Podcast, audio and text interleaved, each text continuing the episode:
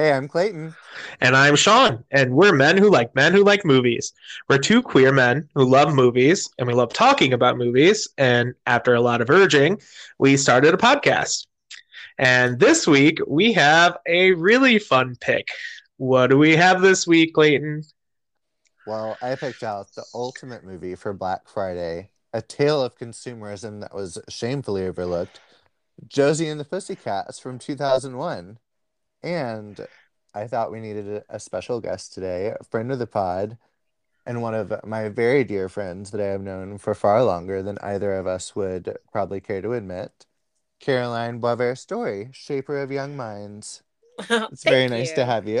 oh, it's nice to be here. Yeah, we're glad to have you.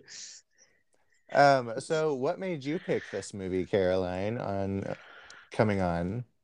Oh, I think that for me, I drew a lot of um I, I think comparisons is the wrong word, but like as a as a young teen at, during this time period, it was definitely fun to watch and to like you know catch on to the gags that were aimed at my age, and then of course rewatching it now, you're like, oh, there were things that definitely went over my head. So it was kind of fun to um to to think about it in that kind of scope.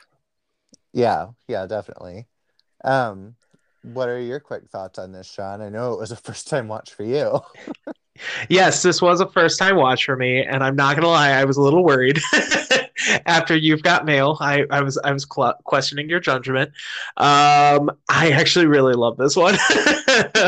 like I watched it last week, and I was just like, "Oh my god, this is so much fun!"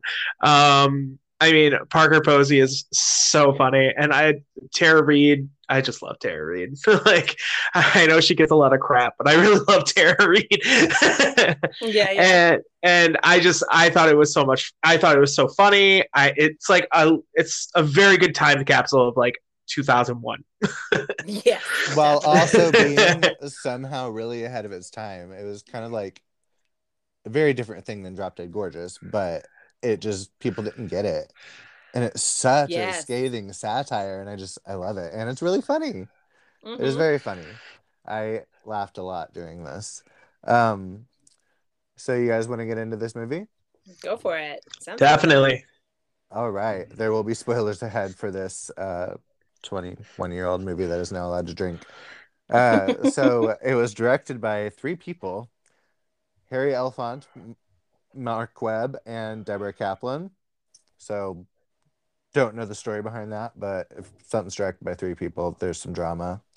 Um our main cast members we've got rachel e. Cook as the titular josie.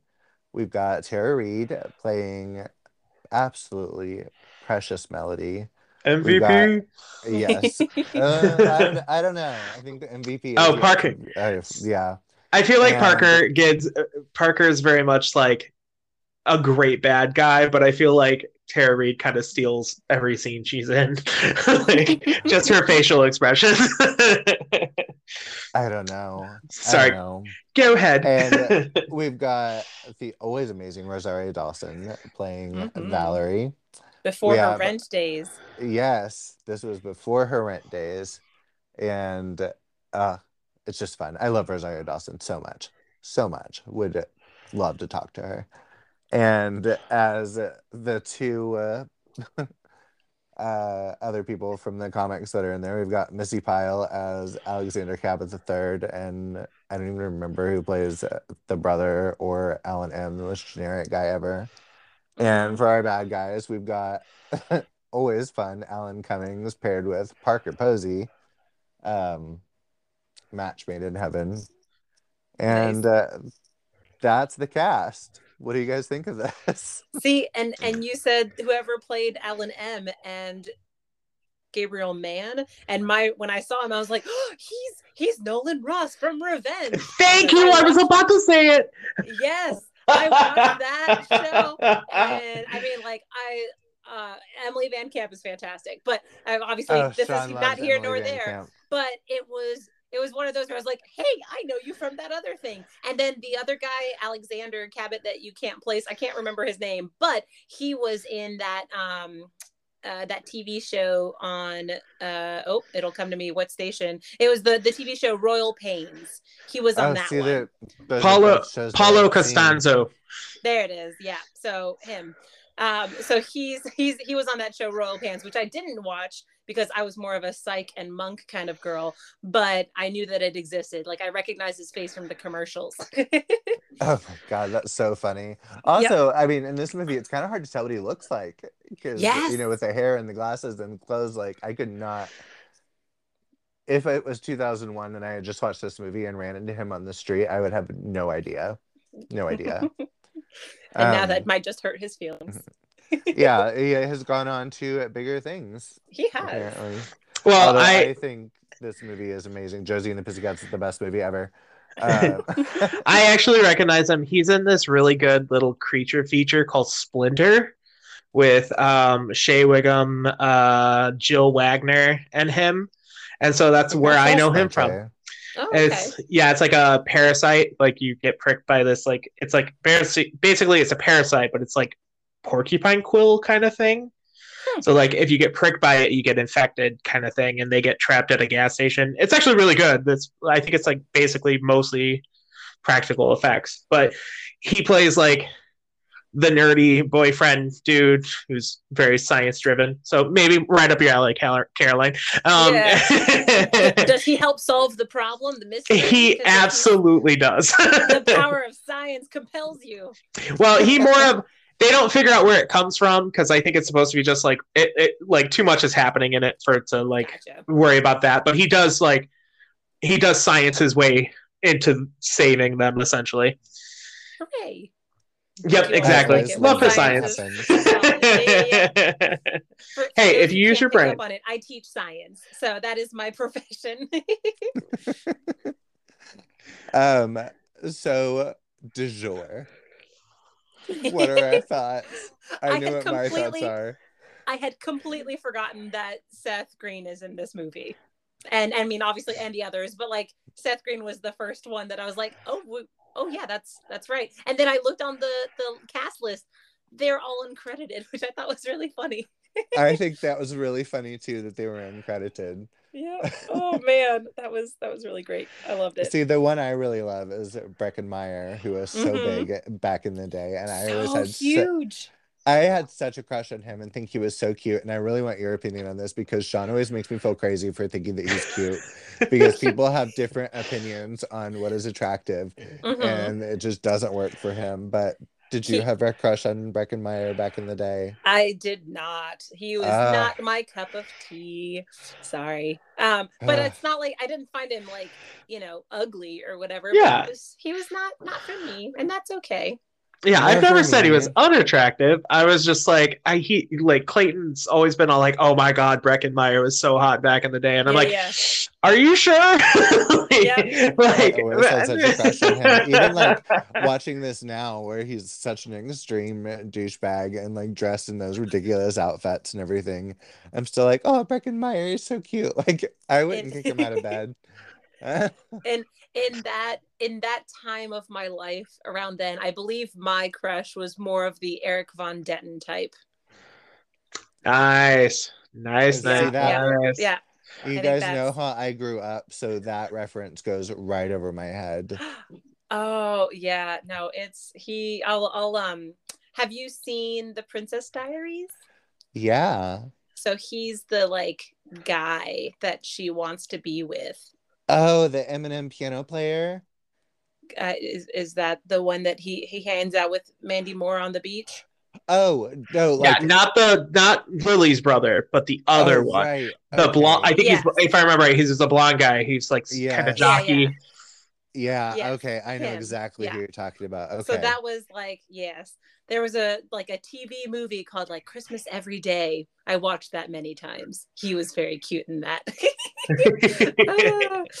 but yeah, so anyway, so all just all that to say, he was not my my the your your particular Yeah, you there were was not my cup of tea, and that's okay. you like the tall, yes. be- beachy. Yeah. Yes. Well, I think you know the whole Florida Yes. vibes, right? Probably. Yes. Um, it did have such an influence.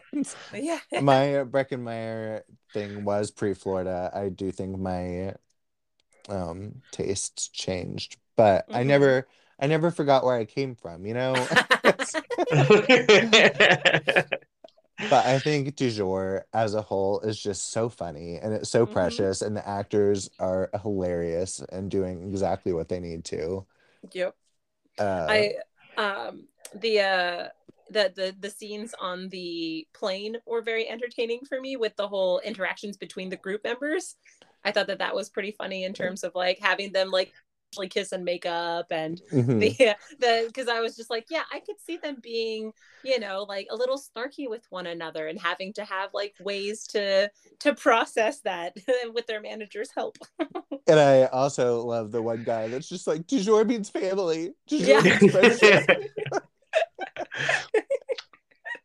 Can you tell him to stop stealing my face?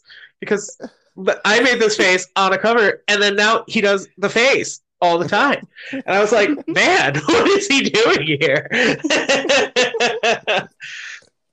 Thank you, Seth- Oz. Yeah. Yeah. Seth Green just coming. I love Seth Green. yeah, oh I yeah, do. he, He is so he is a national treasure. True. But isn't he? Is he your national treasure or our national treasure? Good question. I don't know. I don't know. I thought he was American, but maybe Uh, I'm wrong. I do I'm- not have the internet at my fingertips to to confirm or I deny that. do. Go for it. You've been tasked. Yeah, Yes, I, I'm we checking. I'm checking. He is the American. There you go. Ah. okay, that's what I thought. See, He's he's from nice. Pennsylvania. He seems like he could be Canadian. Mm-hmm. Ryan Oh. Reynolds is Canadian. Oh, I know. I can I can name a lot of Canadians. Oh, there are a lot of, a lot of good ones. Mhm. A lot of good ones. Um, the other person I really was happy to see in this, I already mentioned a little bit, but Missi Pyle. I get Oh, so excited whenever she just pops up somewhere She for whatever great. reason. And she's so funny. Like even in that movie Ma, that horror movie a few years ago, like she was in that.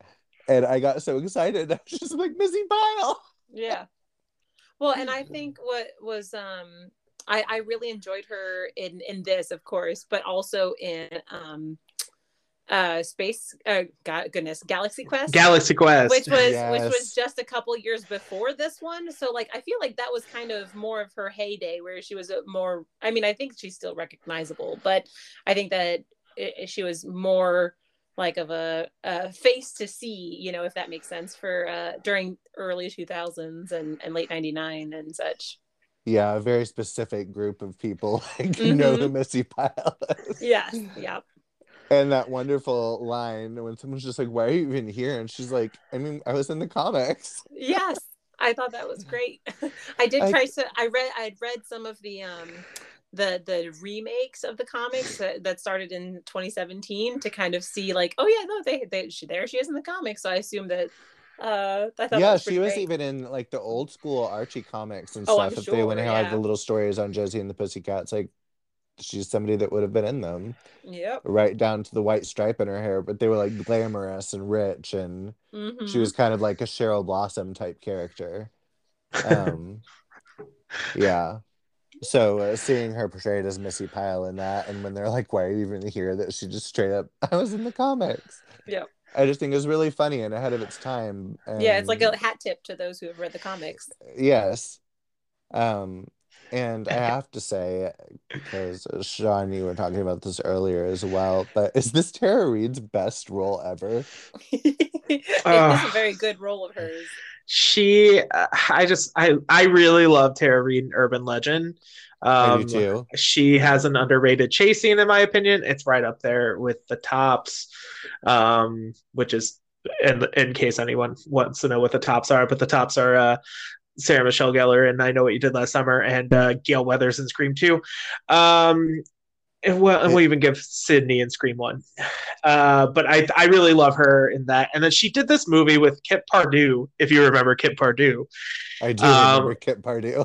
called Devil's Pond, and it's one of those like trashy. You told me about that. Movie, Yeah. I want to see it, and every time I think it's on or something, I'm like, "What was it called?" Yeah, it's this trashy. It like it's this little like thriller. It's just her and Kip Pardue, where he they like get married and they go to like uh like his family owns like this tiny island in a forest. and he like she can't swim, so he like they, he takes her out there, and then he's like, "Oh, we're not leaving," and then she's just like trapped there, and it's it's it's kind of dumb, but it's so much fun. And I she actually does a good job in it. I was like, all right, Tara Reid. Like it made me go on the Tara Reid appreciation mobile. nice. And then she did Sharknado, so I guess I can't. I guess that's over. But you know how huge those Sharknado movies are. True, true facts. Never have I ever seen a Sharknado movie. I was feeling really low at some point during the pandemic, and I may or may not have watched every single one of them, and I may or may not have had a good time. Were they good? Not particularly, but they were highly entertaining. There you go. Uh, they kill off somebody in the second one that I just was no, I I, I did not like that that death, and after that one, I was just like no, uh, but it's just because I like the actress. I'm not going to spoil it if you ever get to see it, but uh-huh, uh-huh. I, I like Sharknado ever being on Caroline's um, yeah, watch yeah. list. Maybe, but... maybe, for folding laundry or something, you know, have on in the background. But well, if you don't mind me spoiling it, uh, they killed Vivica A. Fox, and I love Vivica A. Fox. Oh, yeah. So I was just like, oh, I wanted her to throw up in the sequels, and so I was just like, never mind. gotcha. Speaking of Vivica A. Fox, is this movie 2001 to the max or what? oh my gosh. I um I think the part that get very much placed it in 2001 was the rate like the music store it made me yes. think of like Fye and like when you had the headphones and you can like listen to the songs before you had to buy the entire album because you can't just like buy a single song the same way unless you were buying like the actual CD that would have only like one or two songs on it. Man, yeah, that was I was like, rip Fye. yes, FYE this one is still around, but it is not the same. It is not. No. Oh, they don't have sure. CDs at all. Um, now they have albums, like records. Mm-hmm. Yeah, yeah, um, yeah. It's come yeah. circle. And I was gonna say this movie, and then has now it got up there with reminding me of that. And the best one though, for me, is Empire Records. When I think of Empire Records, I'm like, oh, I miss like music stores. mm-hmm. Mm-hmm. Which I, I don't think you've seen Clayton, but you should. We're totally adding it. Records, but I am told I would love it. Oh, it's so good.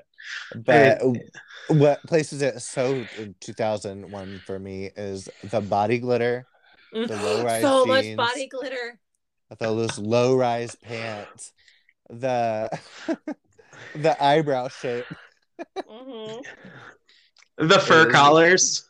Oh my yes. god, so many oh. fur collars so much body glitter. I remember because, like, you know, I would apply things like that. You had like the roll on glitter and the one that was more like a balmy type thing. And then you had the one that's like made for face versus made for body. And you're like, oh man, no, I, that definitely brought me back. And I was like, like, I'm thinking now is like, oh, is that going to be back by the time my kids are at that age? Like, where I'm having to be like, oh God, it's coming Some back. of those things, you know, like they're starting to bring low jeans back. And it's just like, ah, Ah. Mm-hmm, mm-hmm. nope. I'll, so, I'll take my high rise jeans. I'm happy. you think people would learn from their mistakes of the past? I mean, we know they don't. Oh, my eldest today was wearing her little, um, like her little like choker necklaces. Oh. Because those are coming back too, which is fine because that's like yeah, that's, that's, the worst fine. thing. That's, that's, that's cute. It's whatever but yeah, yeah, it was definitely funny. I've always hated glitter, and to my friends, we have this little saying, and it is glitter is the herpes of the craft world. Oh, because oh, yes. if you if someone has it, everyone has it. Yeah. and oh, I just hate glitter. well, this is why if you hate a person, you send them a glitter bomb, right?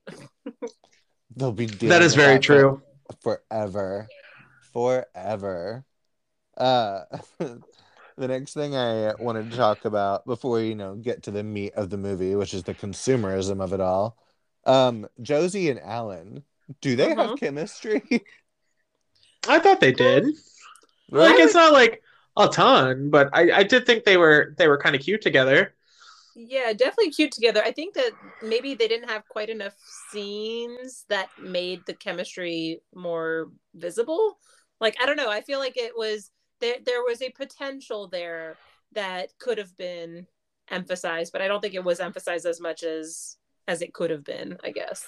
Yeah, like because you don't really get a chance to like develop that. Like that, Yeah. he's only in a few scenes. Like, Well, sometimes and, if there's chemistry, you don't have to develop it. You just have two actors on screen and it sizzles. Well, and that's Yeah. true. But like, this is also uh, that's not the focus of the movie. Like, Right. the fo- it's not a ro- it's not like a romantic comedy. It's a comedy. Like, Mhm. and it's telling the story of, of Josie and the Pussycats, not Josie and Alan. Like, and I think the- that I think that's me also possibly being unfair because this was so closely coming after she's all that.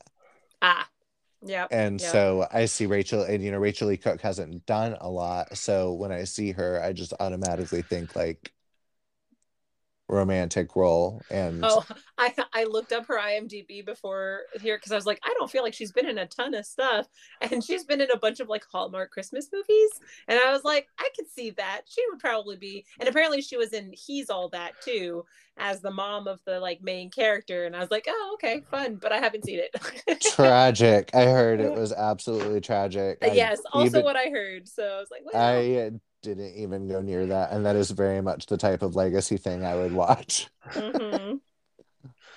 she Uh, played the bad guy in that Ryan Phillippe movie. Yeah, oh, was it called Antitrust? Yeah. nice. I don't I don't think that movie made any sense, even when I was like seven. But like, well, no, I would have been older than seven, like eleven. But but I I remember she was in it. Yeah. It I think didn't Claire make Forlani is in it too. Claire Forlani is in it. Um, it doesn't make any sense, but they're all very nice. They're v- very pretty. yes. Um, one of those uh, wonderful thrillers of the time. You know what happened to thrillers? honestly. Um, so the product placement in this movie. Oh, I it is so beautifully like garish. I I love it. It is Yeah, it's it- blatant. It's great. Well, and I I um I was curious about it too. Turns out they didn't actually like accept any money for it. Like it was on purpose. They picked all these brands, but they didn't actually they didn't let these companies actually pay for any of the product placement. And so I was like, yeah, that that's the point, right? Like they don't need to I thought that was pretty great the connections there, but I think that's where that sat- satire comes in. I'm so glad you found that out because I was wondering, I was like thinking about all these brands, and this wasn't a super expensive film, which I'll get to later. But the way product placement is used in the movie isn't necessarily positive. Correct. Not about the brands themselves, but just in general, how consumerism and stuff is. I was thinking, I was like, would these brands want to be like associated that they paid for? Uh, I was like, did they know how they were going to be used? But I Mhm. love that they were cool with it, but they didn't pay. Yep. Yep. No. so no pain. that's so. nice. yeah i thought that was pretty uh interesting it gave me um and I'll, I'll bring it up later i'm sure that you'll mention this later but it, it gave me vibes for other types of movies that have this type of consumerism in it so um yeah that was that was pretty entertaining i especially love um like the plane like the inside of the planes are all you know bounce planes you bounce know, and for- you bounce know? and target. yeah i thought that was just great because it's just and uh, well the upside And for even those the two inside brands of those the- have left that those have still lived on i'm sure there are Yes. others that are dead now but Yeah, and even in the inside of the hotel rooms, I'm like, I could not imagine. It's so over the top, you know, going into a hotel room, and if it's just Target and then a back Mhm. a thing of bounce, like you didn't even wash your clothes in a hotel. Why? Why is this like how it's decorated? yep And Yeah. it's so over the top and s- very clearly satire, but people just didn't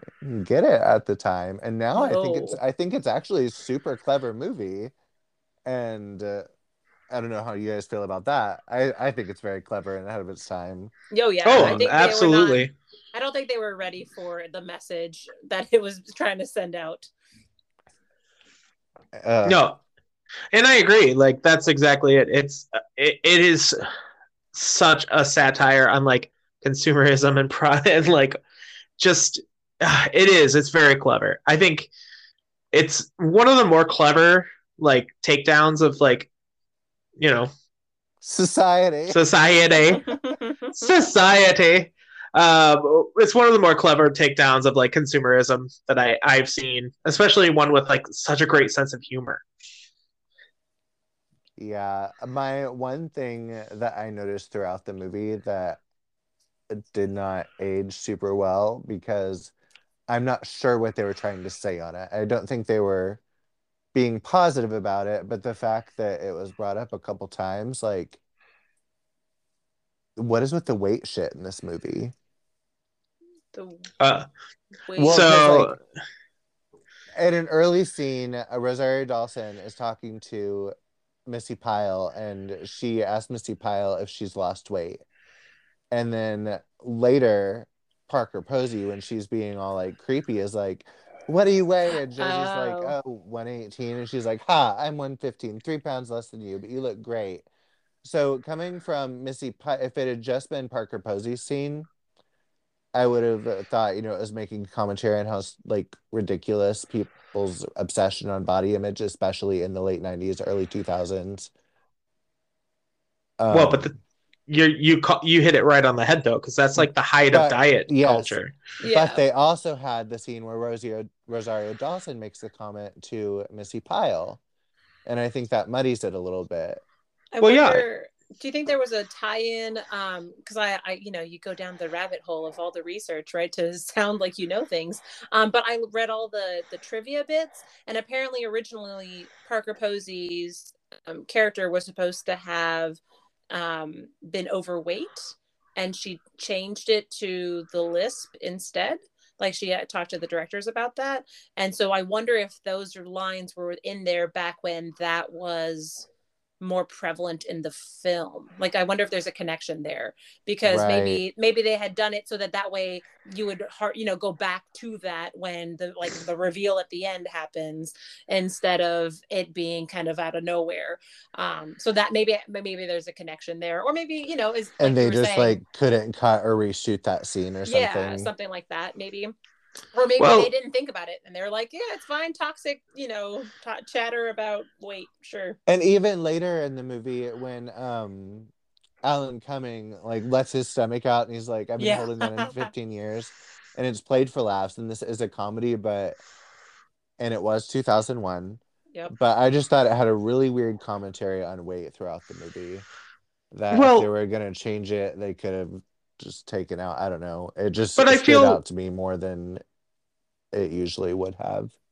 but I feel that like we've got like it, it is this was the height of like diet culture. Like at this time, like everyone was like fighting for every fad diet and like Atkins, new Atkins, all these things. Like weight was considered a huge, hu- like a huge part of people's lives at this point. And I, I you know you see you you see all the models on top of on the pages of magazines and they're like impossibly skinny and just you know like supposedly the height of beauty. And i think in a lot of ways that that permeates into this because it is a movie about image as well. Like it's not just the product placement but like even this you know like the scene where uh you, you know when um alan cumming holds up the cd case which i absolutely love this is one of my favorite shots of Oh, the movie iconic, when he absolutely holds up the. CD case when they're walking across the road and they're like fit perfectly. Like he Mhm. wasn't looking for a band, he's looking for an image. And image was such an important part of the early like I mean it still is like everyone is still fighting for like media standards of beauty, but this was like the height of like when everyone was like skinny like we're at the like we're at like heroin chic you know for lack of a better term oh, like Yeah. Kate Moss 90s like these are when this is when like everyone was so obsessed with being skinny and I think that like Rosario like they use it as like a term you know like when they say Missy tell oh, Missi Pyle like oh have you lost weight? Like it's a dig. It's meant to be a dig. And I think the thing with Parker Posey is like she's you know she's the prettiest because she's the skinniest in the room you know? Like and that's a lot of how people felt back in the day. Like if you were the smallest you were the you know you're the skinniest you're the prettiest. And i i think that's a lot of how that's how at least how i was taking it is like it, this is a movie obsessed with your image and i think this was it's it's just a takedown of like everyone of you seeing your image you know? I don't know. That's Right. Yeah. trail No, off at the end. and and my thinking about it too in terms of comedy right? This is around the same time as like the austin powers films and fat suits right? And so i think in terms of the comedy angle versus just the body um angle right? Like fat humor was very prominent in a lot of like tv and movies i think around that time as well. Oh yeah, um, very much. and so that could be part of of where that came in too right? The um that that message of like it's funny uh versus um the just that type thing too. So i wonder it could be like a double-edged like a two-prong approach there um because you know it's always fun to poke at people who have um uh you know different challenges in their lives because you know low blows for humor are always great Yeah, So, and hooray. also I think the reason it stuck out is because so much in the movie feels so smart and thoughtful. uh, yeah yeah And so that stood out more to me, especially because it wasn't just used like from the villain. It was also yeah that's why I was just like, what is this trying to say about it? Is it funny? Is it bad? Is it good? Is it normal? Like, what is it saying? Because so much of the movie does seem to be saying something. Was this? But- I, I, didn't catch it. Was this PG or PG thirteen? PG 13. Okay, that's what I thought. Yes, it was definitely PG 13. Yeah, yeah. well, I, I figured, but you know, the I feel like the ranking systems have changed a bit since uh, that movie came out in terms of what qualifies and what doesn't. Yeah, I think um if I had to guess, it's probably like sexual references or something. hmm And if it was made now, I don't know if it would be PG or PG 13. And also, I can imagine the marketing and stuff for this movie. I don't know how you would market it or exactly who it was for. hmm Um, I don't think I the movie knew who it was obviously for then. Like, yeah, I mean, obviously, we liked it. Yep. uh, it's getting kind of a small reappraisal, which makes me happy. But it's just like I liked it the whole time. Yeah, like Um, um, Tara Reid's tweet the other day. I know, dude, I was so excited when, and then Rosario Dawson. I don't see if I don't know if Rachael Leigh Cook responded because I don't know if she's on Twitter. Uh, but Rosario Dawson was like, "Yeah, hundred percent." I'm just like, make it happen. I want to see where the Pussycats are at now. Nice. Um, when the going gets tough, the tough make lemonade. Um, it is like the movie never makes fun of her. nope. It's just uh, she's just precious. She and is. like she does funny things but the movie never like you laugh but you're not laughing maliciously at her at Well, not yeah. once in the movie well, that's because she tells the joke. She's not the butt of them. Like, yes. like she, she, the joke is what she's doing as opposed to who she is, which I, I enjoy about that. It's not making her, you know, just because she's, you know, kind of an airhead, you know, like it's it doesn't it doesn't eh, you know like it doesn't make her the butt of the joke. It makes what she's doing the butt of the joke, which is what you're supposed to do when you have a character like that, you know, Oh, like- like like the smiley face in the mirror. yes, I know, she gets exactly. she's just like ah like I had to call. I was literally watching it for the first time, and I immediately called Clayton. I was just like, "This is great. This is fantastic." and he was like, "What are you doing?" And I'm like, "I'm watching Josie and the Pussycats." He's like, "Oh." He's like, "When do you get to the shower scene? Tell me." And I was like, "I just passed it. That's why I called you." but like, eh, pretty great. it, I like that they. It, she's the funny part. Like she, what she's doing is funny, but she's they're not making fun of her, which I like. Yeah. So, oh, the funniest part in that shower scene is not the smiley face it is her singing and if you're happy and you know it and dropping the shampoo every single time Yep, yep, that's pretty good. and you know most Uh. movies would just have them do it once like it has her do it like the full like rule of three Yep. times and then they bring it back later And then when I bring it back when she's walking into the party, and she's just like, everyone's like oh, everyone's, Yeah. Sta- everyone's staring at me they don't think i should be here and it just goes to her if you're happy and you know it clap your hands and she just claps. Um, like, so just because we happen to be talking about Tara Reid's character at the moment, um, I have not watched this show very much, but did she give you Ariana Grande vibes on Victorious at all? Oh, a little bit. That is absolutely who after because like I didn't really grow up with that show, but as I'm rewatching Josie, I was like, I've seen enough snippets of this show to be like, I wonder if she like read or watched or you know Josie and the Pussycats and was like, I will channel this person, uh, because I was definitely getting similar vibes. Where again, like you know, in that character, like the Ariana character, Cat Valentine isn't the like the butt of the joke so much as like what she does and how she says things is the the funny thing so that was what that my i totally was like i wonder if there's a connection so i like googled but maybe my google foo's not great but i definitely got those kind of vibes from her No, a is so funny hundred percent. I grew up without TV, so I've actually never seen Victorious, but I've always heard that Ariana was super funny in it. mm-hmm. And the times I have seen her do things that are funny, I think she's fantastic, like, you know, on talk shows and things. And uh, so when she got cast for the Wicked movie, which I'm very, very excited for, and she got cast as Glinda and not Elphaba, you know, 'cause she got the voice to do either. yep And I was like, I actually feel like, you know, from uh, seeing Wicked in totally legal ways, since I have not gotten to see an actual show, but Glinda is such a funny character.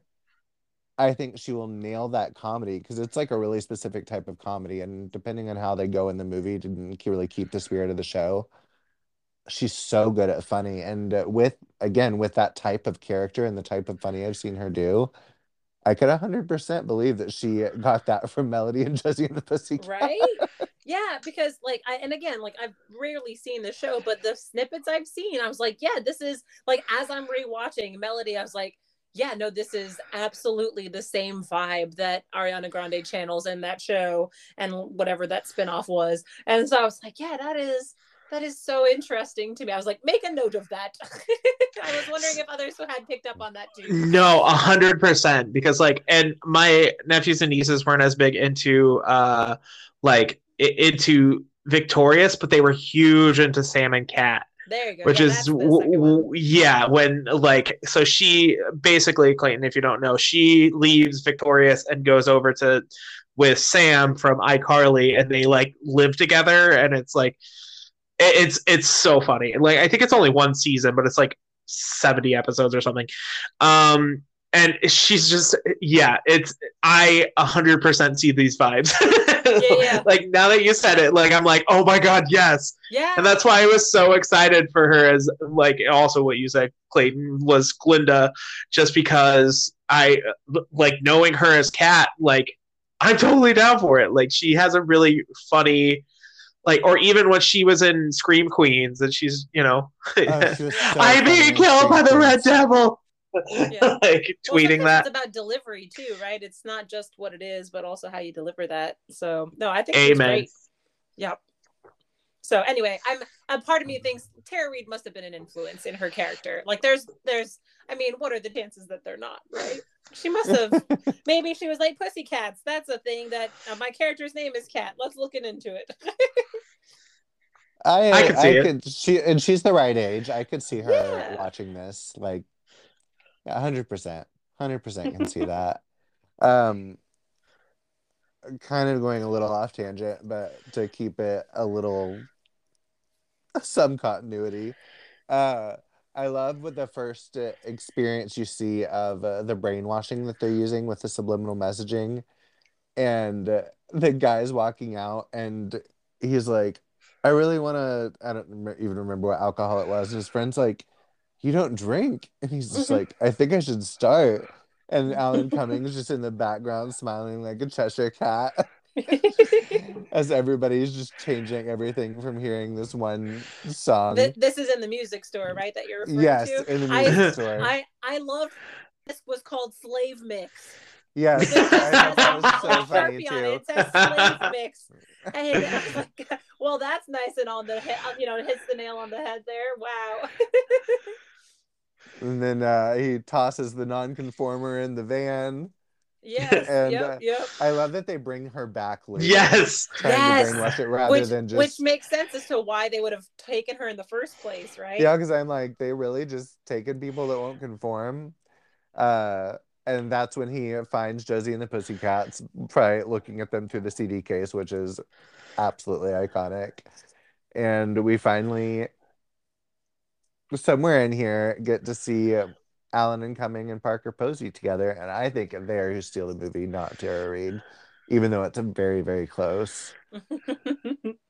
See, Um, I I love Alan Cumming and Parker Posey, and I think they're fantastic together. But like, I feel like Parker Posey is just Parker Posey. Yeah. like, I feel like Parker Posey, like she may play different characters, but she always has that same energy. Whereas like Tara Reid can play dumb, but she's usually like she has a hint of like, and I don't, I'm not even saying Melody's dumb. Uh, she's more of like kind of airy in this movie Mhm. and I feel like that can be harder to play completely straight as opposed to because she doesn't she doesn't really like laugh at her own self she she laughs at what other things are happening but she's just like oh yeah this you know you know like she doesn't eh, so i think i don't know i just felt like she kind of she was the one that made me laugh out loud the most although parker posey was a definite second yeah, yeah. Well, and I love that Parker Posey's not even on the screen until like 30 something minutes in. So, Yeah. you know, you, she's very much like, you know, a headliner for that time period too. You've yet, got to use Parker sparingly. uh-huh, uh-huh. I love it. She chews up that space and scenery, and I love it. Uh, the one thing I don't love about this movie, and is why I, anyway, uh, that makeover sequence made me so mad. It's cute and everything, and it was big for the time period, you know, a big makeover sequence. I thought it was very funny that they come out looking basically exactly the same. I thought that was a very funny comment. But during it, I was like, these people are trying to do your makeover, and you guys are all singing and laughing and like not just sitting still for them. I'm like, this is the height of rudeness. it made me really irritated. Clayton could never be a cosmetologist. And this is I'm going to give you a reason number one. Unruly clients. yeah, Yes. he can't even handle them in movies, let alone real Yeah. life. Uh, it's just like you're getting a free makeover. Sit still and let them do their work to make you look exactly the same. Uh, I Although also I'm not- thought, I was definitely getting weird Hunger Games vibes though from the setting. Like you know how with the Hunger Games when they do their makeovers, it's like all kinds of like weird and ex. You know, like I was definitely getting impressions of like is going to be. I had forgotten that like yeah, that like you were saying that they look more or less identical. Um, but I was definitely getting vibes like oh no, are they? I forget what they look like afterwards. Are they gonna look just garish and awful? Like I don't know. I don't remember. I And so, mean, yeah, they with the look very 2001, so They it is sure kind do. of garish and awful. No, but- yeah, I know the the lip gloss and the oh yeah, no, that was great. Oh, they are so shiny. So Very shiny. shiny. the shiniest of shine. Shiny There and are new. No pores. No pores were seen during this film. Oh no, I don't think they even existed back then. No. I did think it was very funny when they held up the little thing next to their face and it was all the different little eyebrow shapes. Oh yeah, Um, it was just a super quick shot, but I thought it was really funny. Uh, and you know, all these uh, people whose eyebrows have never recovered from the 90s and early 2000s. Yep. Um, if anything, I'm surprised there wasn't more hair crimping. Yeah, that is surprising that there wasn't more hair crimping. I uh, thought it was really funny when like we see the grand scheme revealed like to the b- military and everything, and the video they had was Eugene Levy.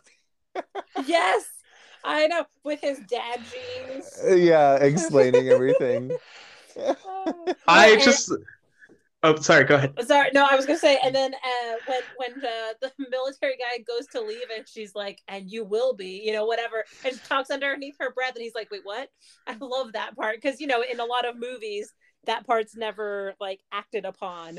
Whenever she, you know, she if you say Yeah. something like, "You'll be sorry," and then but by then they've like walked away, and so they don't hear it. But in this case, not only did they hear it, they do it twice.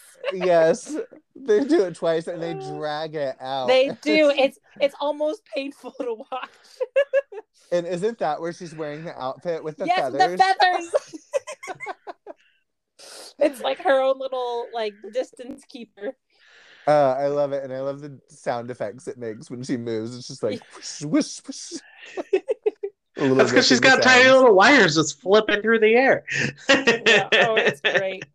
I, I love love every si- dude. This movie should have gotten an Oscar for Parker Posey's costuming alone, and I stand by that. Yep, yep, Um, that was great. Uh, speaking of iconic about this movie, can we talk about the in-universe music of this film? Oh, that shit slaps. It does. It slaps hard. It was really good. Like I, I although the one thing I was a little bit like sad about is I think their best song is the first one. like Yes. like the first song they do, like when they're at the like the one playing over the credits, I was like, oh, this this is the music in this is gonna be banging if this is the opener. And like the rest of the songs are good, but I felt like that one was the best one. And I was just like, huh, so you guys just kind of went out of the gate. Okay, not a problem. Like But- but, like Put yourself in 2001 and listen to that soundtrack. Yeah. Oh, I did. is- I liked it. I'm not saying anything bad about it. I was just And in, saying, two, in 2001, this soundtrack was mm, just hitting it. And hearing it now, obviously the nostalgia factors in, like it doesn't all work for me.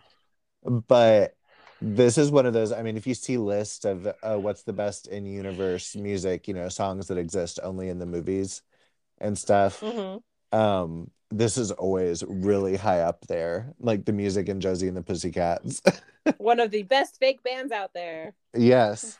it's so fun. I love I love the songs, and it's got really fun sequences, like when they're going climbing the billboard to their song, and they just keep like it has little scenes of them, and they're Mhm. climbing, literally climbing up the billboard. Um, I thought it. I just think it's neat. Yeah, But no, I, the I music. I love the music in this movie. Like I let it play all the way through the credits, and just because it heard um, they had like little samples of all the songs and everything again. Yes. I do wonder if they ever flesh all of them out for like, you know, true radio length songs. Um, I I have the soundtrack actually. It's uh, more or less the same because when there is the song in the movie, they generally have the full thing. Mm-hmm. It's a full sequence. Yep. Um, like they'll have other stuff behind it and happening too. Like in um, I think in the billboard scene is when that wonderful moment where Melody sees somebody dressed like her and she gets scared and she runs off. Oh. and that finishes up when they're like, "Isn't that weird that all this happened in a week?" Mhm, Um, mhm. And he Oh. just like gets out. I love all the gets little out jokes his of phone. yes. Oh I my love god, all great. the little jokes of him like getting on the phone about to be like, "We need to kill him," and then just they say something else. He puts it away. Yep.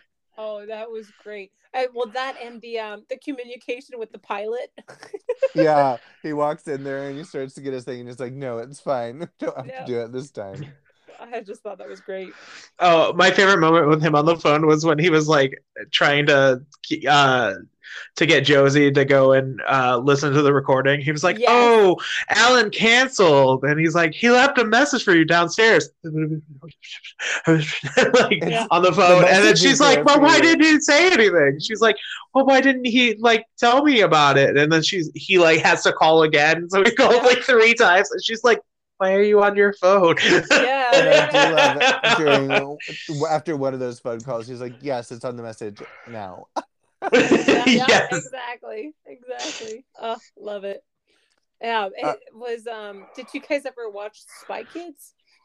Yes. Of course, we watch Spy Because Kids. Because he's he has a similar role in this movie as he does in Spy Kids in terms of his like villainy, which I thought was very funny. Um, because that I was definitely getting some of those like I remember him in that movie because I was rewatching this one and you're like, yeah, yeah, yeah, this is bringing me back. Was it the first one? he- in this time period Yeah, was think doing all that because that's kind of how he was in Goldeneye as well. hmm So I am feel like he was just invincible. Doing- yeah, I feel like he was just doing those kooky villain roles, Yeah, and they had to, yeah. and they have to be super fun to do. I mean, Oh, I'm Why would you turn that yeah. down? I think you're right. I think definitely think it is the first one. Sorry. All I ever think of is Teri Hatcher when she goes bald. like for the villains. It's like Yeah. And Carla Gugino, because oh my god, how much do I love Carla Gugino? He's great. And she has been the same age for thirty years. Yeah. Timeless. She should have been a midnight mass, but then again, she would have been all like, ah, vampires. I'm, I'm already one of those. I know. I'm surprised she wasn't. He usually cast her in everything. Maybe she was busy, or maybe she was just. she like, has a "Eh, new show out on uh, Peacock, I think it is. I'm, Oh, I need to watch it.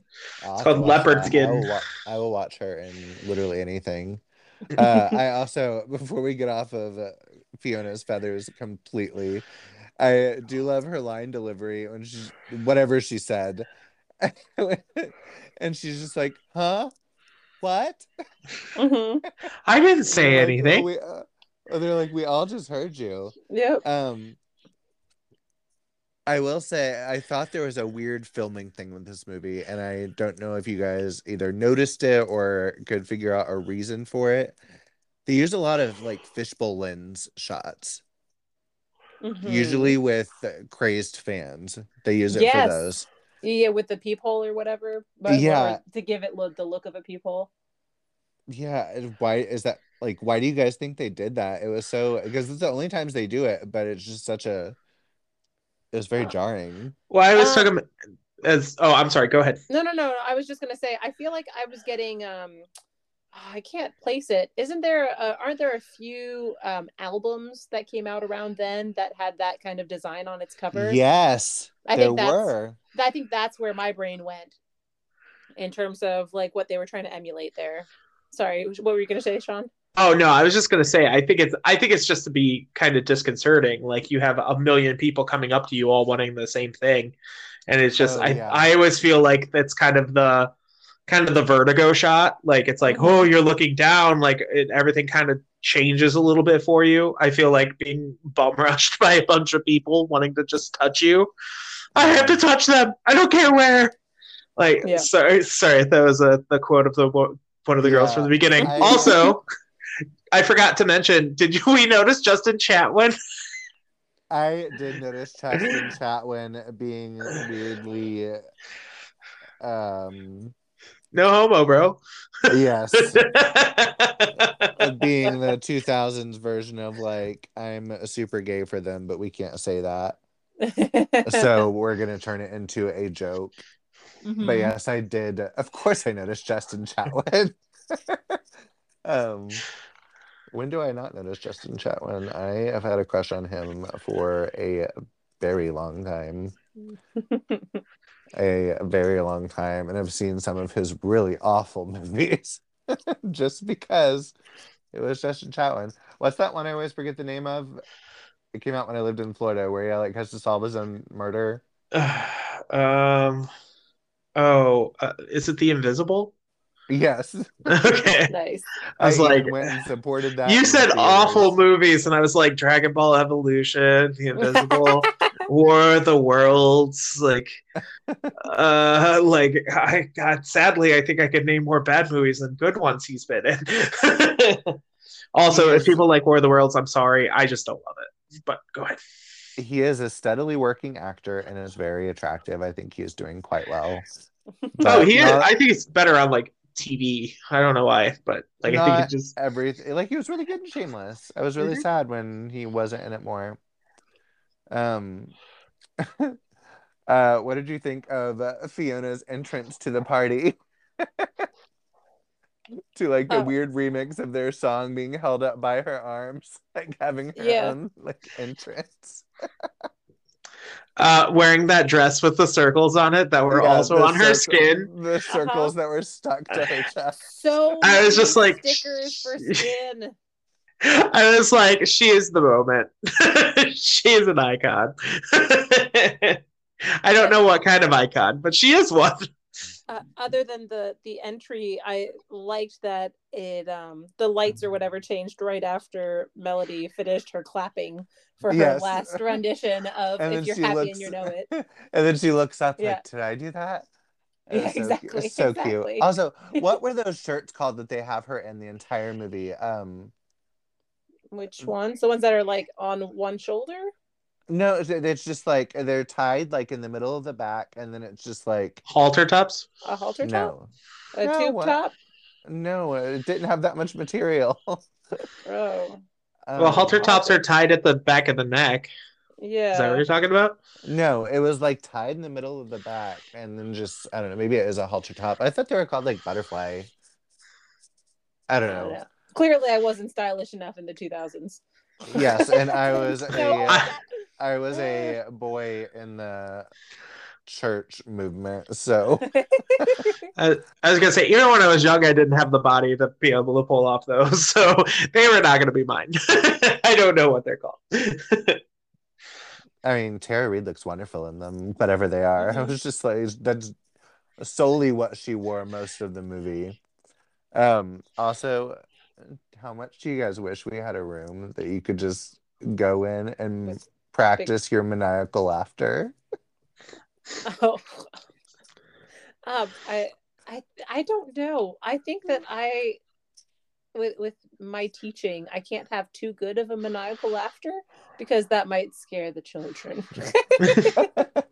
Uh, I had to have like a, a a louder than normal, like stern talking to with one of my students, but I had to like look past one of them to talk to the one I meant to talk to, um, and um, it was funny because the the student had to walk. After that class period, he's like, "You're a little scary," and I was like, "Oh, thanks." I I think maniacal laughter uh, that might be more more frightening than others. However, I'd be happy with a room that has those big squishy dots. That would be lovely. the walls are so squishy. yes, that would be great. Yes. So we just need padded cells that we Yes, could uh, exactly. possibly maniacally laugh in. I would, Uh, love to, I would love to practice a maniacal laugh just in case I ever needed one. Mm-hmm. And then I could just bust it out and not just sound really unprepared. Because I do feel like that's something you do have to work on. I practice Yes. mine in the car. There you go. There you go. like especially at lunchtime at work i'm just like if anything happens i'm just like and it's not something i can laugh at at work i'll just i'll save it it's Nice. just ammunition for later Just I didn't know that about you, away. Shawn. I like it. Yeah. it. Yeah i was like i'm nice but i'm not that nice like really not that nice anymore um Um, I also really like beluga whales. I was really happy that this movie featured a scene with them, even though they should probably not have been in a small tank like that, and that makes me Mhm. sad. But beluga whales are like the happiest whales ever. I love the sounds they make. They're so cute. Their heads are also very squishy. they do they do look like they have squishy heads No, they they actually are. They very they're very squishy. You should look it Aw. up. Yeah, yeah, yeah. Oh, why do you know this, Caroline? I teach science. And the softness of beluga whales. I, I've part of seen videos of people like pushing on their little heads. It's adorable. They're very cute. oh you've talked me into it i guess what i'm watching after this There you go. So- There you go. The question is, do you think beluga whales like Evian water since that is who is being advertised to? Oh, I don't know about that. Oh. Um, I'm sure whales just like water. Yeah. Mhm, yeah. I do really like Evian though. Ev- Ev- Yeah. Evian is my favorite. Whenever I felt like getting some bougie water, that was the one I went to. Mhm. I love it. Um, I have a really funny story about Evian water one time. So again, you know how I grew up very, very Christian. And when I was starting to hang out with like, you know, the group of friends from the store and whatnot, Uh huh. and uh, I had some Grey Goose vodka that I had transferred to an Evian water bottle, and I Oh, also. I also had a bottle of just regular Evian, and I was with my friend Joel, and uh, we were watching. I think I was watching The Shining for the first time with him, and I was so thirsty. You know when you're so thirsty that you just like chug water for a few minutes Mhm. without even like thinking about it. You just like open your throat and just let it go. Oh no. Um, I grabbed the wrong bottle.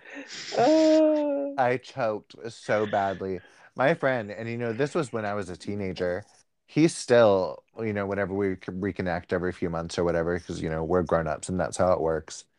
and he'll still randomly bring that up to me as being the funniest thing he has ever seen in his entire life. and I'm like, it was horrible. I couldn't drink vodka for years. yep, that'll do it. I'm sure. I've done that before, but I played it off because I like my friend brought water bottles and he said we were going to drink, but I it didn't even occur to me. But he put them in like water bottles. We were just going to walk around Chicago, and I just was like, "Ah, man, I'm thirsty. So I opened one up and I probably chugged like half the bottle, and I got like I don't know. Like within like a second of doing it, I was just like, "Oh, this is vodka." and I was just like, I was like, well, we're already like, it's already happening. It's already happening. And so, I, like, once I stopped, he was like, you do realize that was vodka, right? And I was just like, yeah, totally. I definitely realized it was vodka. Uh, I had no chance to play You're just. Like, very I- hardcore. I just was able to play. Like, I got really lucky. I think it was because at that point, I, uh, it was before my check liver light was on. Um, and this is, might be like one of the that. Reasons like why that. it is. it's probably why it's on now. Um, but it, it was very much like I was, I was, you know, I, it was, I was like 20, like just turned 21, maybe 22. And I was so I, like 17. I had not hardly drank anything, and I chugged a giant amount of Grey Goose. but at least that's smooth. smooth. quality. Yeah, Yeah. at least it was good quality. But You take the smooth stuff. I think he had like skull. but I'm pretty sure I like snorted it out my nose. uh, Like it was just, uh, vodka. I must literally I couldn't do it. It- It burned so bad. I'm glad I provided one person with a really happy memory of me, though. Core Um, memory acquired. like I wish I could have seen it. I'm sure it was hysterical, but it was really traumatic for me to experience. And that's my Evian story. nice. So uh this next section is more for you guys because again, I was very Christian when I grew up and didn't watch TV. What was such a big deal about TRL? Oh, TRL was Total the Request, yeah. shiz. Total Request Live. That was a lot of fun um to watch because like you know back when movies or movies when when um, music videos and such was like a bigger thing it was a lot of fun to see and like carson daly was definitely in his heyday then which i thought was pretty great um but no it was definitely a big a, a big show in terms of like music types of um entertainment What was the show though? I mean, I know it's total request. Did people call in request for a song or Yeah, it was kind of like the Yeah, most so- requested uh, music videos. Like it, whatever was really popular and trending and stuff like that, they would be they'd be played for the hour. And and Like- and from the video from the movie you saw like the people in the audience were like cutouts but in reality like carson daly was in a room with a bunch of people and then there'd be like a window where you see people like lined up or like passing by in the city um so i was kind of connected with the outside world as well in that sense so no it was definitely yeah it was it was meant to kind of broadcast the the most requested songs because you know different regions are going to have different popular songs so right? I do love when uh, people play themselves in movies in like an exaggerated version. I think a version. I think it's really funny. So I did appreciate that he did it, but I was like, I feel like this would matter a lot more to me if I had grown up actually watching TRL. I still thought the I still thought the bit worked and it was funny, but I was like, is TRL like I I think it was really big. It had to have been for this, but I totally missed um by the time I ever had TV and stuff, TRL was not a thing anymore. yeah Um, I did love when she, when Mel- the whole entire time when Melody and him are just flirting, and yeah and uh, then she's like, "As if I would ever go out with a creep like you," and hits him with Matt Damon, and she's like, "You and the other." yeah. Well, the the ultimate funny part there is that she actually dated Carson Daly for a few months. oh, really? Yeah, Oh, that's yeah, yeah. so they funny. were actually. I forgot think- about that. Yeah, either they were dating right during that time or like just after for a few months. It didn't last like a really long time. I think they broke up in like December or whatever of that year, but they dated. Yeah, yeah, yeah. Which is why like the wink is even better. That is so funny. Mm-hmm. That is hysterical. Yep. I thought that was pretty great. Because you know, she was also one of the it girls, you know, at the time. Yeah, a hundred Yeah, yeah, yeah. percent. Because I mean, it was American Pie, Urban Legend, a little bit cruel intentions, but I mean, she was in a ton of stuff in the late '90s, early 2000s, Mhm. and uh, very much one of the it girls. Uh, I did really appreciate because at this point, Josie has gone bad because she has been brainwashed by her own music from her single, and I love her carrying around this portable CD player Yeah. around the city, wearing that absolutely fierce leather leather print pantsuit with one button buttoned in the middle, Mhm. um, and her wedge high heels, just angrily striding through the city. Um, I really loved that. But when they're like, Carson Daly tried to kill us, and she's like shitting all over them and splitting them up, and she told Melody, turn into up. dogs and get old and die. And Melody just goes running out of the room. I also love the burn right after that. She's like, You'll thank me someday. Of course, by then I won't be Mhm. taking your calls. yeah.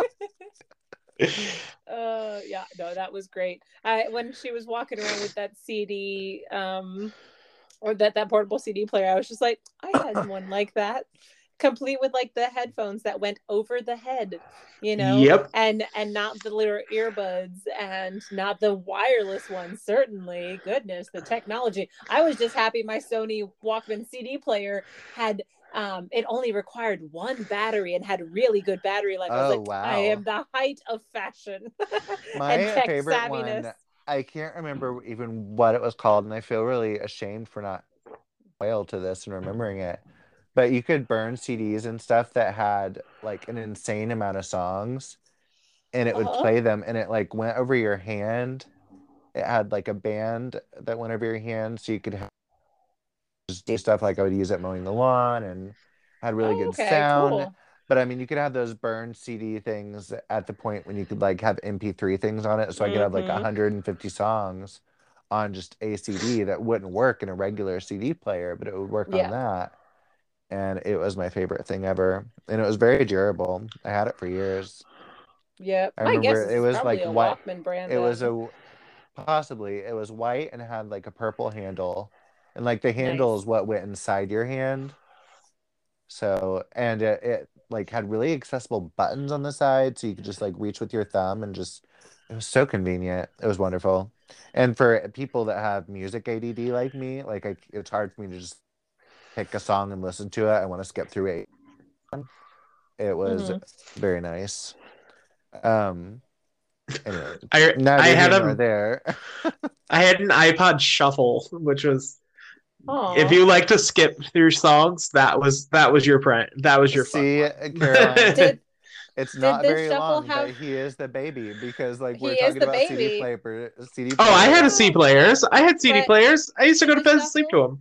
did the shuffle have buttons or did it have the click wheel uh, it had buttons. Okay, It see, didn't- I had the the old one with the click wheel, and then you had to like spin it around, which was just I think the regular iPod. Yeah, the ones that Um, were more round. Yeah, yeah, yeah, yeah. Oh man, yeah, no, the tech. I, I, even had never a had Zune the once shuffle. Oh, I never got one of those, but they were I had a also very Zune. popular. until uh, Microsoft just failed. But then I, Oh my I gosh, didn't have like the first couple. Um, I remember my friend that was really rich in school. He had like the very first iPod and very first like iPhone. Uh, I was a few models later, and I had my favorite one was the video iPod that you could have movies on as well Mm-hmm. as music. I think I actually still have it. I'm pretty sure it still works. I Oh, I'm looking at mine right now. does, but- Screen. I Yeah. still have mine. I have one of the like Bose like pod decks you could put it on, like so it can play music Nice. like a speaker soundbox thing. Mhm. So I'm like, I, it's sitting right across from my desk because that's like where I play music at. Like, and Oh my god! right I'm behind never- it is is my Google Nest. I am never gonna find a boyfriend. I sound so old from this conversation. oh my god. Um so another thing I loved. uh, This is from Missi Pyle when uh, they're tr- she realizes she's brainwashed and uh, she's trying to move the music device and Missi Pyle's like that's Mr. Moviefone. How did you get Yeah. him to do this for you? You slept with him. and her line delivery is just so funny. Like she's got one eye like half closed, and it's just so accusatory. And Rachael Leigh Cook's just like, "What?" and then just immediately goes into like, "Diet Coke is the new Pepsi one." uh, Uh, you're not wrong though. That's great. When Eugene Levy popped up, that's when I like when they were like, "Oh, Moviefone guy." That's who we get. He's he does all our subliminal messaging. I was just like, "Oh my god, Moviefone." Yep, yep. which is one of those things that now would just go over people's heads. But you know, if you were around, then that is the funniest thing ever. Oh yeah, it definitely. Um, it is rewatching it now. You're like, yeah, no, this was aimed at the people our age now. you know, Yes. that that's great. Um, I I also with the the Eugene Levy thing because he was also really big then too. I mean, he's still he this hasn't was really this was two years after American Pie. yeah yeah and then you know there's also Best in Show. I think was that '97. Um, I'm not sure, so- but yeah, yeah, he's so, had like, an amazing career. exactly and like he's definitely like a, a classic if you will in that sense and so it was Yeah. definitely interesting to see him like as like yeah of course i'm i'm you know behind all of this too i'm i'm behind and i supported and here i am with my my take i thought that was pretty great the the like essentially the here's our master plan Yeah. Uh I also think it's really funny. Just as far as the subliminal messaging, uh earlier in the movie, I don't even think we mentioned it, when he played their song back to them, and Melody's just like, I want a cheeseburger. Mhm. And they're just like, You're vegetarian. yeah yep And then it's like, I want to go to TJ Maxx. and then it's like, uh, that's a orange is so jerkin. and then they're just like, wait. and I, was do love how. by certain brands No, go ahead. Sorry. Oh, I was gonna say I was surprised by how long certain brands have been around. Um, Yeah. Because because for example, like there was a Starbucks ad, but there was just like the one, like maybe one or two, and I was like, oh, I guess it's only really gotten big in the past like Well, decade or whatever. Actually, right? okay, so like this it's movie was 2001. You've Yeah. Got Mail was 1998, and Starbucks was featured heavily in that. oh, I wonder if they wanted to emphasize the other ones then over that one. But yeah, no, I thought that was really interesting because I was like, yeah, because there are certain brands that I don't if I, I didn't make a list of them as they went on, but like there are certain ones that either are way less what they were, um, but uh, maybe still around. But there there are definitely some that I was like, oh, that's not a that's not the same thing as it was back then. Right. Like they were talking about Abercrombie and Fitch, which isn't what it used to be. No, And um yeah, just different things. I will say I loved Alexander Cabot the third's I want a vintage tea and Heath Ledger. I did think it was nice that they had a gay character in this and didn't make fun of him, other Mhm. than as he was just a ridiculous rich person. And I also liked that he got naked at the end of the movie, even if we didn't get an R-rated full frontal. Sorry, real quick. Let's go back to Abercrombie and Fitch. Was this Jennifer Lawrence? Is that the one she modeled for? Oh, I Uh, don't know. I think so. was it but said- Abercrombie? I think it was Abercrombie, but she said her stuff never got it. It never got. Sorry, that's who I think of every time I think of Abercrombie and Fitch. It's just like I've always wanted to see the pictures of Jennifer Lawrence playing football and actually looking like she's playing football when she's supposed to Yeah, be 'cause she was- modeling. was supposed to be modeling and sexy. She's like, no, I looked like I was playing football, like nostrils flared. I See, love and- Jennifer Lawrence so much. and I hear Abercrombie and Fitch, and I think of the LFA LFO song "Summer Girls." Um, I I don't. Uh, do you guys know that one? I do know that song. no Yeah. girls that wear Abercrombie and And Fitch. Fitch, yep. No. I took her and I had one Whoa. wish. See, my main Abercrombie association is I still to this day, I love their fierce scent cologne.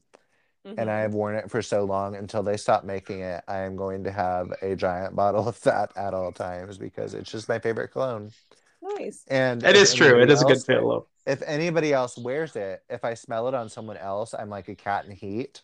And if I'm wearing it myself, it doesn't have that reaction to me.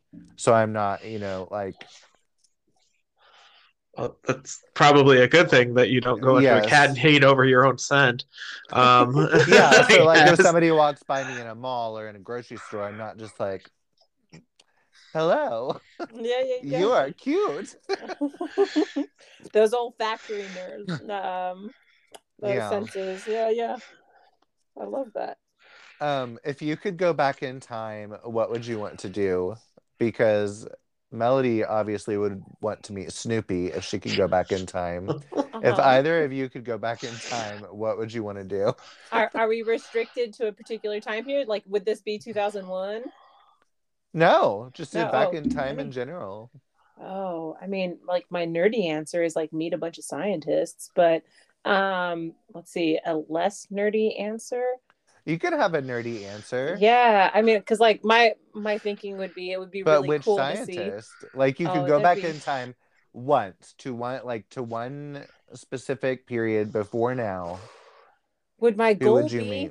would my goal be to like just to know that person better or to like get them to change their ways or because then you could go with like you know when gasoline was being used in vehicles instead of having you know them working on running off of steam or you know what i mean like some some water powered instead of all of the um oh man no there's so many things uh maybe also Go- caroline remember you're a woman and yes back in time back in time they might not have listened to you they probably wouldn't. They'd think I'm a, a witch, but I could I Yeah. could pull a um, George Sand and dress as a man. It's fine. Um, well, I guess I don't know if George Sand really dressed as a man so much as uh, uh I, I feel like she must have at least part way. Um, but who, the um uh the the Gentleman Jack, right? The HBO show that that Yeah. character, she she dressed with up as a man. frances mcdormand hmm Um, so maybe one, one of those people would be fun to to see, or um, maybe oh, you know what? It'd be interesting to go back in time and meet Agatha Christie and be like, hey, remember when you disappeared for a bit? Can you tell me more about that? oh that's That a really fun. good one That That'd is be a a good- really To be truthful with me, of course. That would be fun. That would be fun. I'm sure That- mystery writers oh. are not always honest. All right, murder mysteries. What do you think I was doing? Research, wink, wink. yep, Uh, Shawn, what about you? Oh gosh, I I don't even know. Um, I I I really have no idea. Like I, there's so many different points in in history I would I would love to have seen. You know, like anything from like Woodstock, which surprising. Um, like if I to you know signing of the Declaration of Independence, like uh, there's a lot of different points of history that I think are just fascinating. I would. Guillotines? Uh, I mean, sure. I, I mean, guillotines. Guillotines were fun. I mean, they got the job done. Like, Uh-huh. but I was gonna say, I, I don't know how many people got failed with a guillotine. Um, uh, I don't know. This one's really hard for me because I, I there's a lot of different points I would I would love to see in history. Like I, wow, that that was I should have read your notes a little clearer because I would have came up with something a little bit better than I don't know. But but I'm yeah, this one I'm gonna have to think about. Like out and probably like five minutes. You're gonna be, I'm gonna be all like, hey, by the way. Yeah,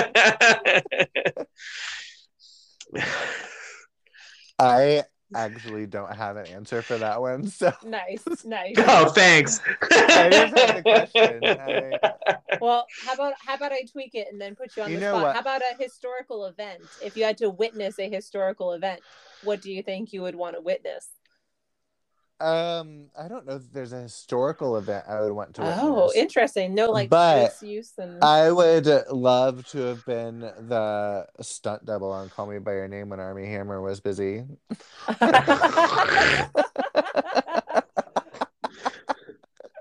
and he will do anything to bring that up. Anything. My love for Timothée Chalamet knows few bounds.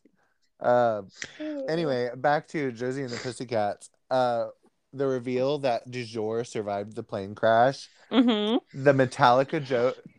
about how like, but we were able to land the plane, but we landed it at a Metallica concert and they beat us up. I thought was so funny. Yep, yep. It was. Maybe it And, was uh, just like the mass casualties that I'm sure the plane must have caused, right? Well, they didn't even like mention that. It was just more of like we're this pop band, you know, Yeah, like of course. Backstreet Boys NSYNC and Metallica fans just beat us up. Uh, I thought that was really funny. Um, what did you have to say, think, feel about the Fiona reveal with her? Um, Her with list. her, yeah, just the whole reveal of her Fiona is the best. hmm Yeah, and her big thing, she wanted people to think she was cool and that she had a lisp, and then he was an albino, and they went to the same school and Yeah, yeah. had their like. oh, How did you feel about this whole like resolution to, you know, the overarching evil plot? honestly i feel like the the most unbelievable part of all of that is that they went to the same school and didn't realize it that it was you know each other like i feel like that would be like unless Because they they've went been to- working together yeah for years so too. long. I think that's what it like i the albino thing the holding the gut thing the lisp thing like all of that to me i was like yeah okay sure checks out. But really you don't even know each other from the same school? And i was like well maybe if you know Shawn earlier you know, your school was like massive. So i was like maybe because of that or if they had a big age difference. But you would but think they like very much went to high school at the same time and knew who each other was and remembered their nicknames. yeah and so that's why i was like you would think that at the very least you'd uh, like look that person up. Like they had google then you know right? Like so they I- had all the technology they needed at their Or- fingertips. or maybe I mean, they were at that- brainwashing the youth of America. yeah so i think that's probably the part that i thought was kind of hilariously the least believable of all of the big reveals at the end I just love that it was just like, oh, this is the worst thing that a person could have to deal with is a lisp.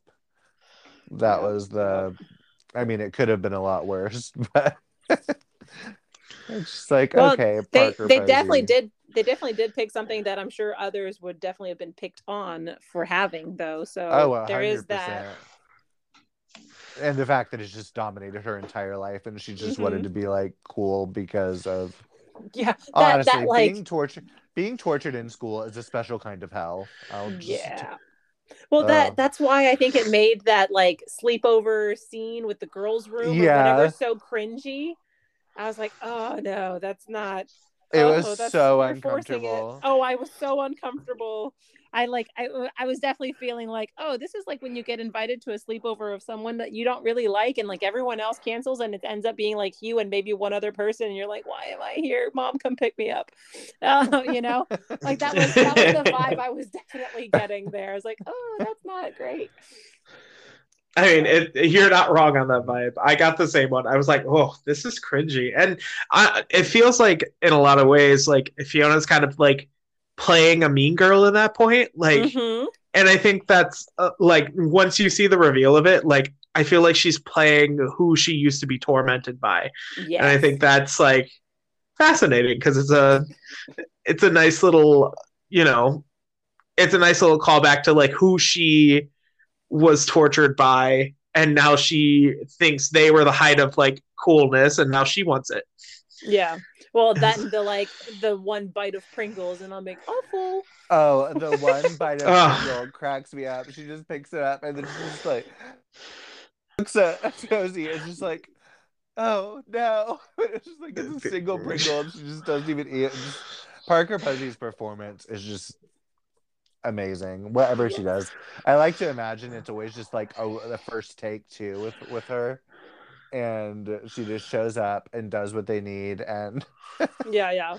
she doesn't even have a trailer she just goes she just comes and she comes in her own clothing like she's just ready like, she's just like what scene are we doing i'll be there her and Like- Helena, Bo- her Helena Bonham Carter and like Tilda Swinton. They Tilda just go Swinton. do Oh, their yeah, thing yep, and leave. yep. Yeah. Uh, what I found most unbelievable about this movie. Oh, unless you had anything to add about the ending, Shawn, with the villain ending. Oh, I love the villain ending. It was so cool.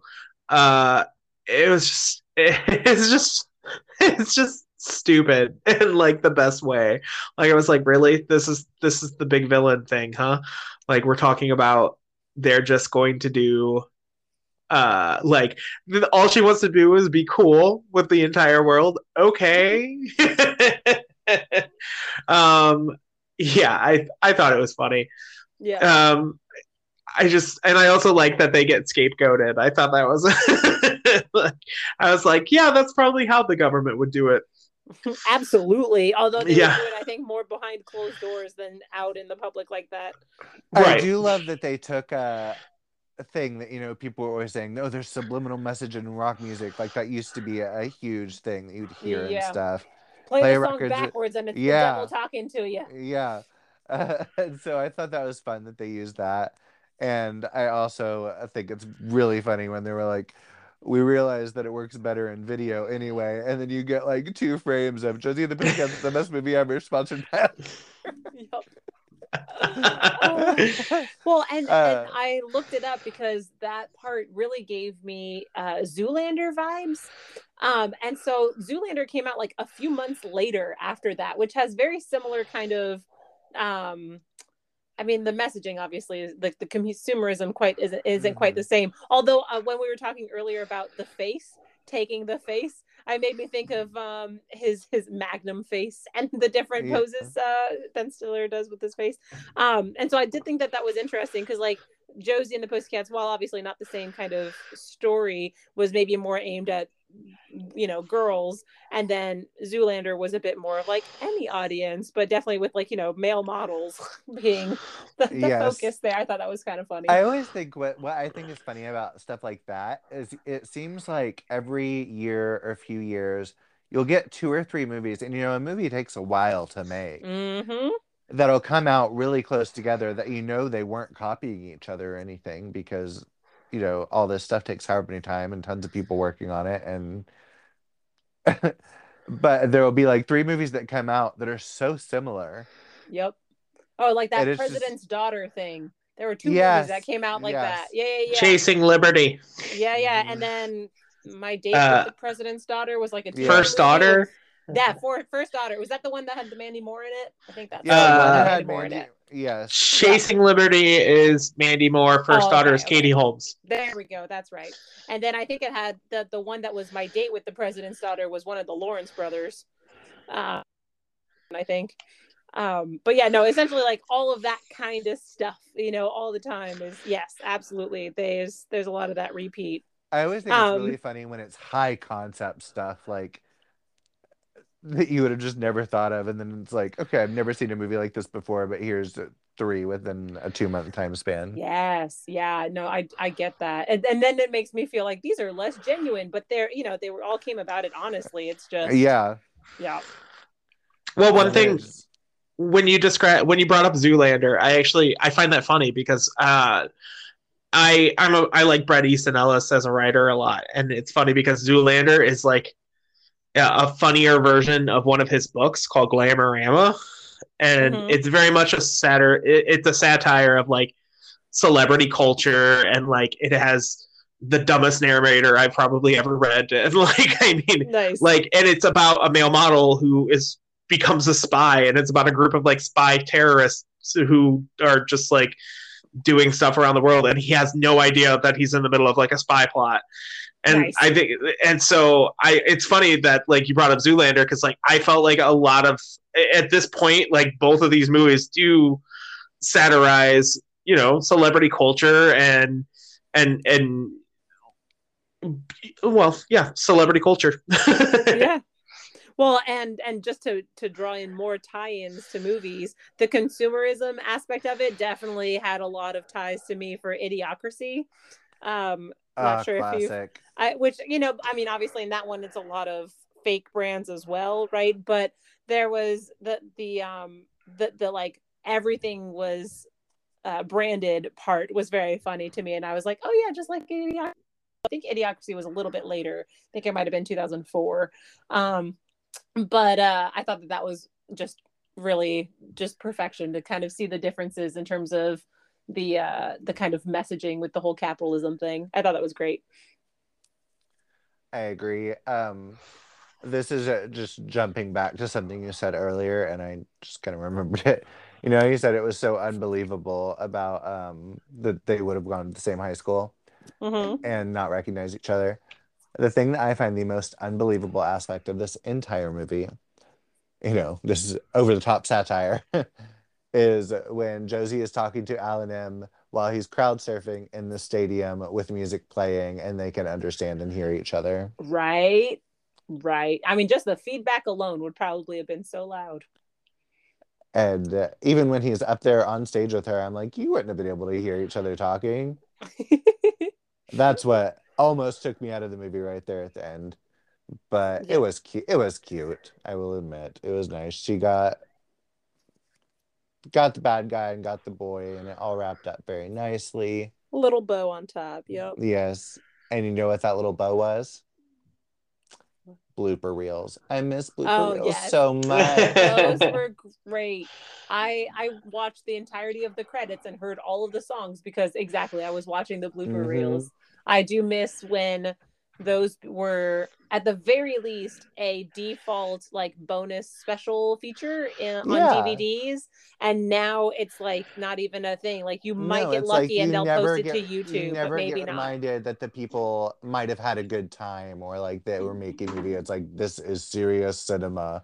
yep yep And then it's like, no, they made a movie, they had fun doing it, and like here's a little treat at the end. Yep. And what I love about those two is that sometimes that like you kind of get a sense for who's really notorious at like forgetting their lines versus like breaking character or like who was actively trying to make the other people laugh or I liked I liked kind of seeing those in the the blooper reels because it's like look they're real people they're Yeah, not just like these I- untouchable beings Yes.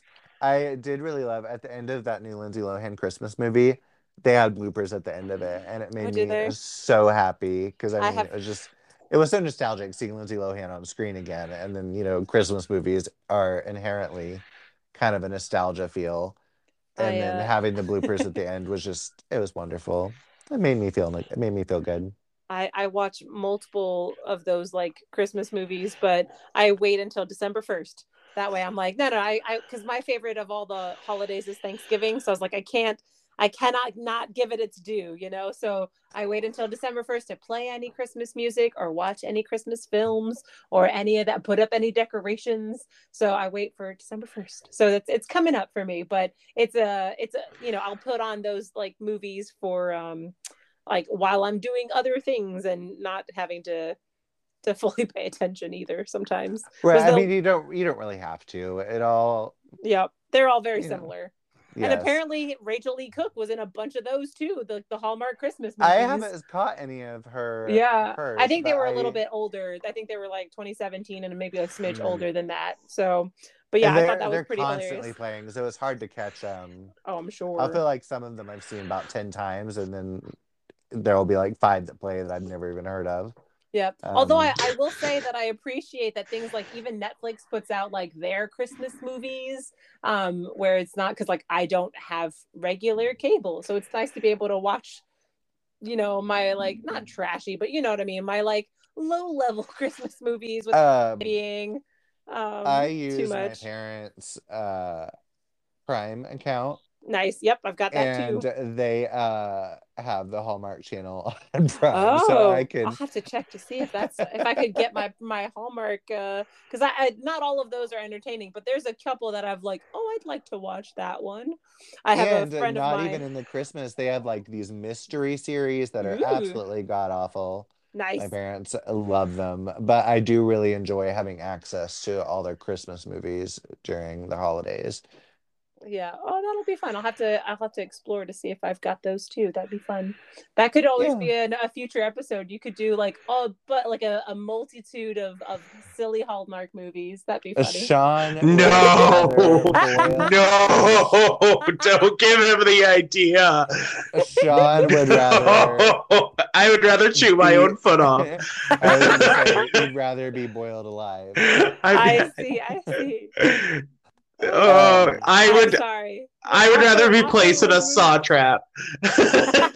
like, uh, no, no, thank you. Um, Uh, so uh, what are you guys i know we've talked about it kind of here and there throughout it but what do you think this movie is really saying about consumerism and individuality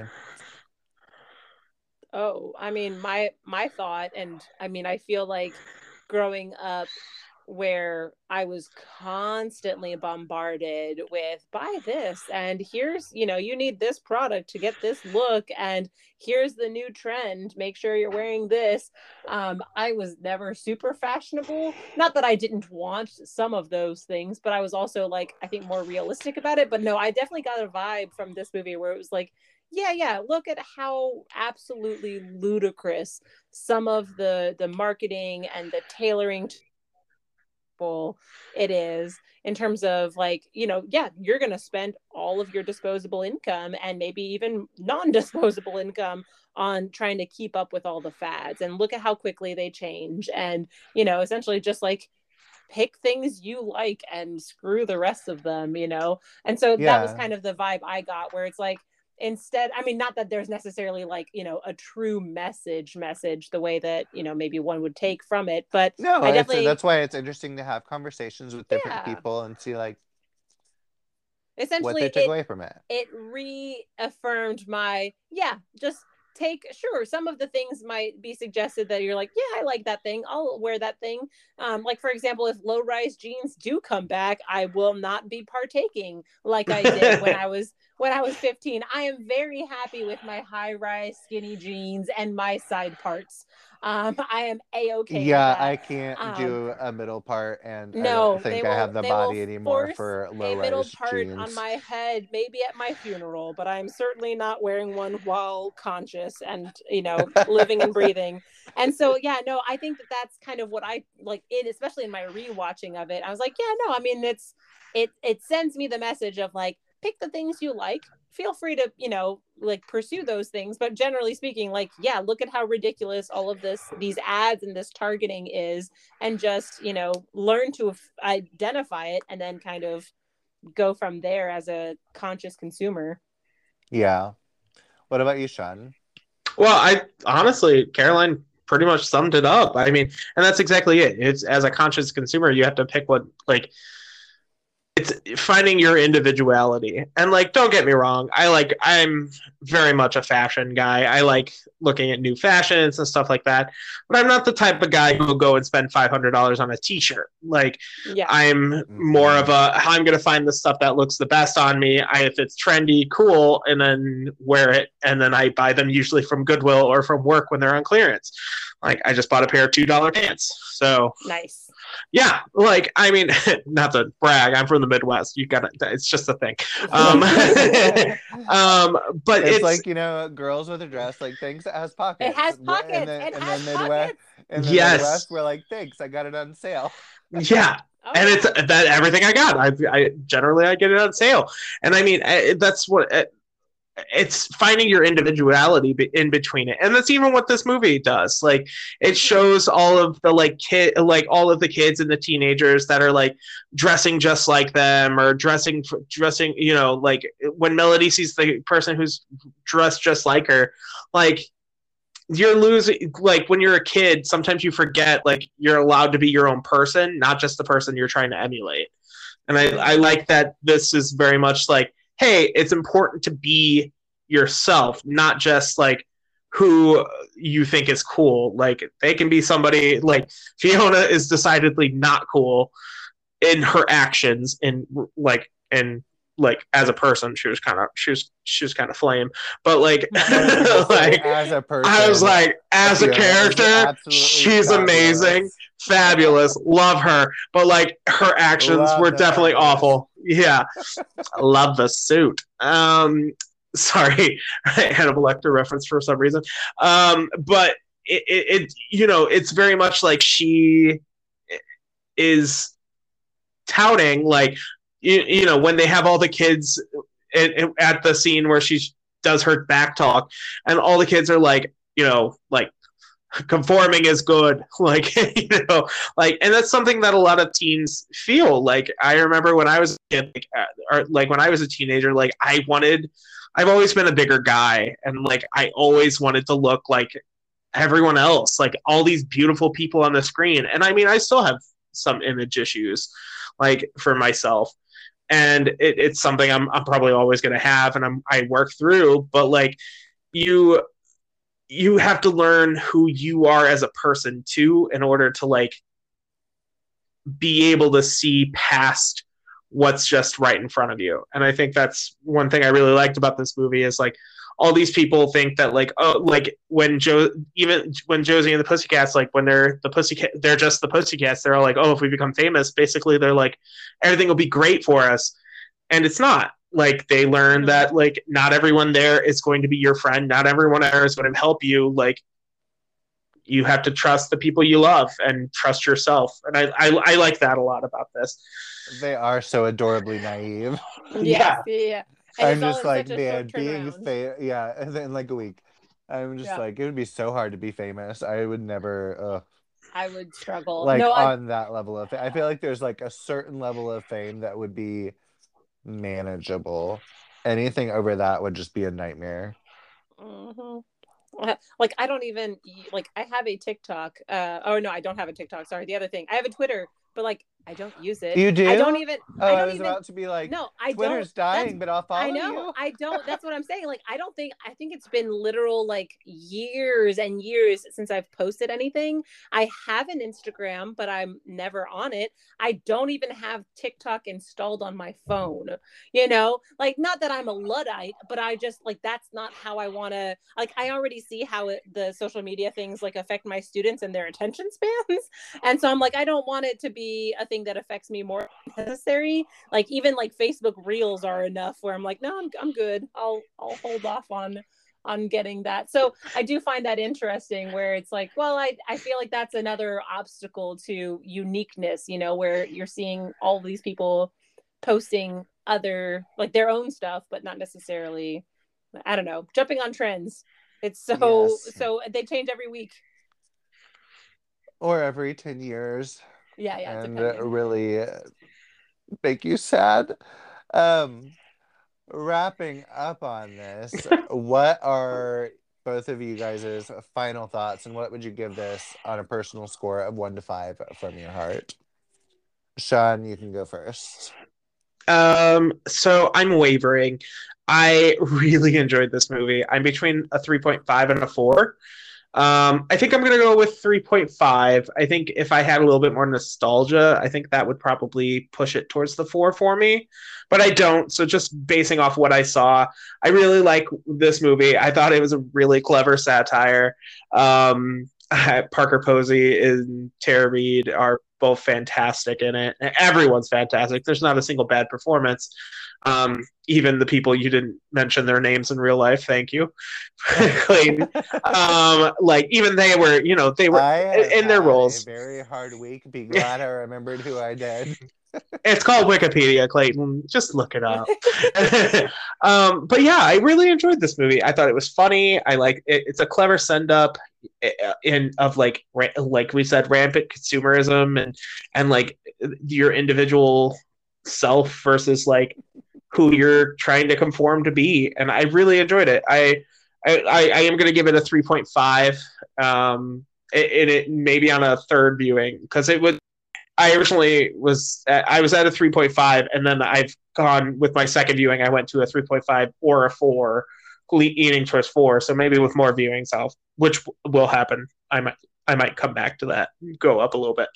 I'm sorry, I forgot a couple actors' names, but at least I did not make up mix up franchises. You know, that is the last time I'm gonna make fun of you for that. I promise. Very last time.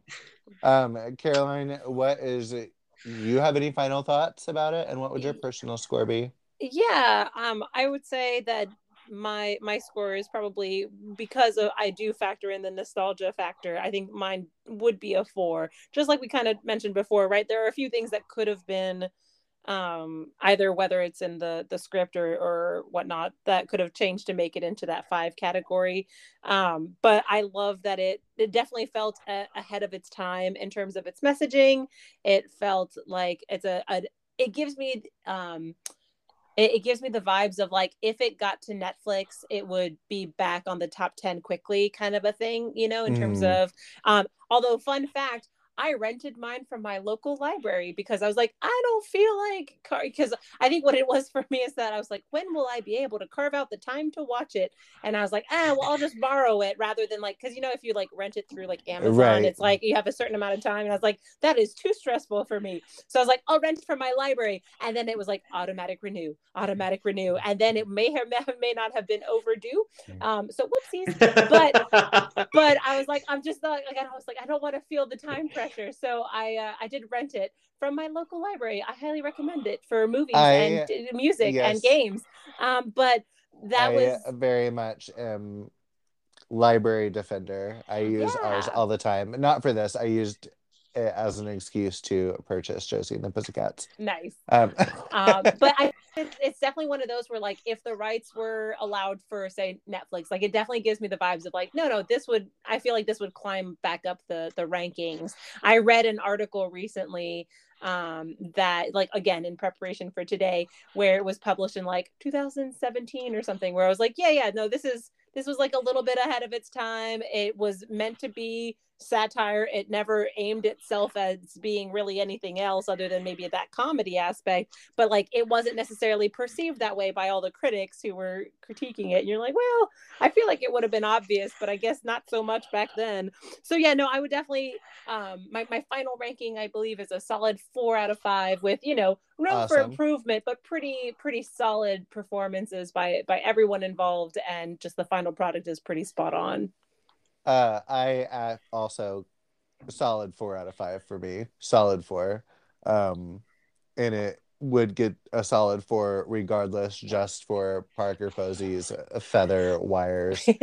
Um, But no, this really is a four for me. It's not like a perfect, but with the nostalgia, and I do think it is genuinely good satire and really funny. Um, I it's really surprising. Um, I'll actually go into the budget now. This was made for 39 million, which is nothing to sneeze at for 2001 for a movie like this. It was made for 39 million dollars and it only made 15 million worldwide. ouch Womp womp. Yeah, I think it's very, very sad. Um, a thing I always do with Sean, and uh, you are welcome to join. Um, are you aware of the Letterboxd app? I I heard it from a previous episode, but I intentionally did not seek it out so that it wouldn't skew anything. Okay, Yes. right. But Yes. anyway, it's just film people go in and leave reviews and rate things, and it's very much uh, um. Anyway, its ratings can be interesting, Is but it subjective then? Yeah, it changes all the time. Like if somebody watches a movie and rates it and gives it a review or like uh, on the star rating, it will it's constantly changing what it is on Letterboxd. Nice. Okay. But um anyway, Shawn, what do you think you can again you can put in a guess if you want to. Shawn, what do you think this is on Letterboxd? Ooh, this one's a really tough one because in my head I'm like, do I go off? It, it would be more modern, more modern reviews, but I feel like I've I've heard a lot of nostalgia for this movie, especially in the last like three or four years. I'm going with three. Mm, between a three three and a three four. Uh, let's go three four. Okay. Caroline, would you care to make a guess? Sure. Can I get an a- a- assuming you have access to this information, can you tell me when the most recent review was put? Uh give me one second. Because that will influence because if people are like watching it again now recently, I could see that number way, you know, changing from if it was being reviewed, you know, 10 years ago. Okay, I don't know how recent this website is. 49,000 people have watched this. Reviews, everyone. I feel like, okay, there's a setting. Sort by review date.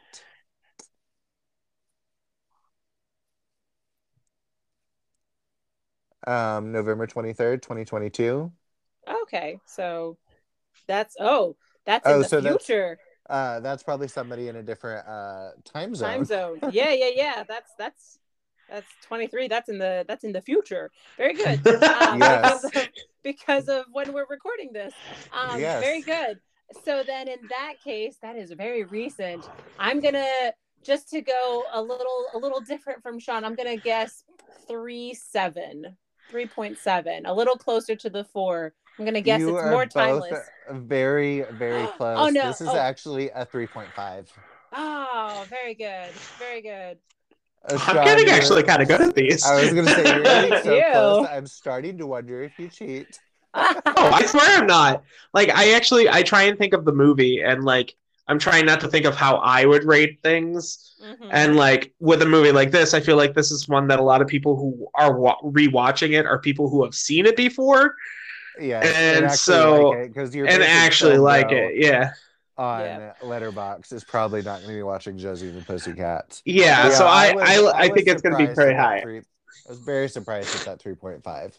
And I've heard a lot of Oh, I'm sorry. seven out of ten. That's a seventy percent. Like that is a fresh. uh That's good, especially Mhm. considering how this movie was received initially. Yeah, yeah. I am not upset about- not high on um like but this is particularly like you know viewers now, because most film people are on Letterbox, and so yeah, that's. I'm pretty happy about that. Um, Caroline, do you have Yes. anything you want to uh, plug, talk about? I know you're not really on social media. no, I know, right? One of these And- days, maybe. though, though definitely not the dumpster fire that is Twitter. No, it Um, makes me so sad. Don't laugh about. I'm sorry. I'm sorry. It was never the the highlight of my Twitter experience was that back when um, Hannah Hart did my drunk kitchen, I once tweeted at her a picture of me drinking wine while making mac and cheese, and she responded. Um, and I say she, but I, I I may be mispronouncing that individual. I believe they go by different pronouns now. Sorry if if Hannah Hart actually responds to this, um, but I doubt it, and that's okay. Um, but it was that was like the the the peak of my Twitter usage and like thoughts of it. So yeah, no, I mean one of these days it is uh, potentially going to be a thing that I'll partake in. But honestly, I get enough social media connections through what my students share with me or try to get me to uh to share without actually vetting first. And it's like i don't think you understand what age i was born in and how comfortable i am with all of this. Because it's one of those where you know i i with teaching high schoolers you have to be familiar with like no no you can't just like just repeat the thing the kids say. You have to like process what they're saying and then make sure that what your response is is not you know setting up yourself for some to be the butt of some joke no i i would say um i i don't have really anything to plug other than um you know support public education and uh your Vote teachers for raising and- teachers' salaries. yeah and just Yes. not driving them out of the profession by by devaluing them and making them seem criminal for teaching i don't know i don't know i don't i feel i feel weird for plugging public education but you know let's No, let's it's a it. big deal. I love it. Plug It's great. I, I very much enjoy my profession. I do not intend to leave anytime soon, but my admin is really good, so that helps. Um, but I would say, you know, su- support your your local school system and uh, make sure that you know that they have the the funding they need. I don't know. It's great. No, love but it. you're absolutely right. Uh, There's a lot of demonizing. It feels like, and Yeah. for uh, teachers, and it's it's kind of a scary thing. Like teachers are who are with children, you know, more than their parents sometimes.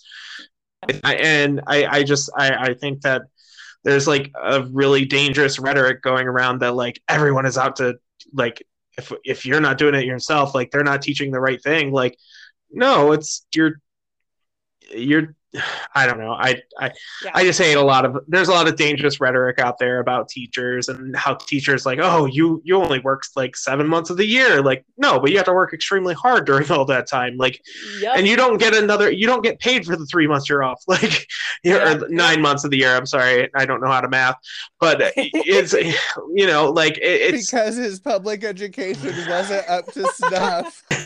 no it's because i was very be- i was much better at english than i was i I was about to say very better. um, Yes, apparently, it did very- fail me. Very better. Very better at English. No, I, I, I was always an English kid.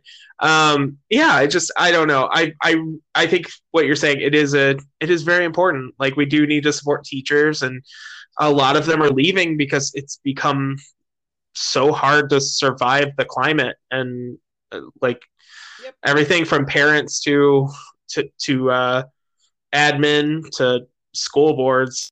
It seems like it's always a fight. So we got to keep Yeah. got to support you guys. yeah that's that's what i would say i i um oh and the other thing i was going to mention just because you you i think you were trying to essentially imply this when people in terms of the demonizing of teachers where they're like oh you should be you know parents should choose what the te- what the the schools are teaching it's like no no no that's not how that works. Society is what chooses not individual parents. Yes. public education is for what does society need out of its students out of the next you know the incoming workforce and the people who are going to contribute members you know become contributing members of society. So that's that's what public education is for not parent choice so you know just a not- just a thing to be mindful of you are free to voice your concerns because that's you know if there's a forum for that however Or you you can don't send them to private Christian education like I was, and we didn't even get sex ed.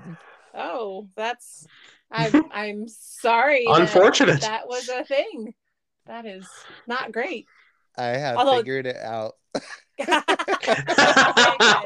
hopefully, hopefully not just through movies though, because some of those can be a little off. Oh, Caroline, you know I have learned about things in a personal, up close manner with people. Yep. With Some People. of whom you know. Uh huh. Uh, good Very good. times. Indeed. Oh, learning. It's Uh. important. It is. It's very important. Um, so before we tell you what we're watching next week and say our goodbyes, um, we'll go over our multiple socials that you were lucky enough to not have to be on to network. Woo. Um, we are still on Twitter. I don't know if it'll still be there when this comes out, but here we go. Uh, we are together on Twitter, Twitter, uh, Twitter at Triple M Pod with three M's. I am at Just Happy to See You. Number two, letter C, letter U. Shawn, you're at Smurf 013 S-M-U-R-P-H 013. You can also see what we're watching on Letterboxd. I am at Just Happy to See You, number two, letter C, letter U, just like on Twitter. And Shawn is at Murph the Smurf M-U-R-P-H T-H-E S-M-U-R-P-H. You can find us on Instagram at Triple M Pod, again with three M's. We have a Facebook page, Men Who Like Men Who Like Movies. And if you would like to reach out to us at email, our email is men who like men who like movies pod at gmail.com. And uh, Shawn, what are we watching next week? Oh, so I felt like it was time for us to go back to our horror roots. We're we're both horror guys. We like horror movies a lot. And next the next week is the start of Christmas season. So I figured we would go with the seminal classic slasher, Black Christmas. Uh, classic. Fantastic excited. movie. Yes.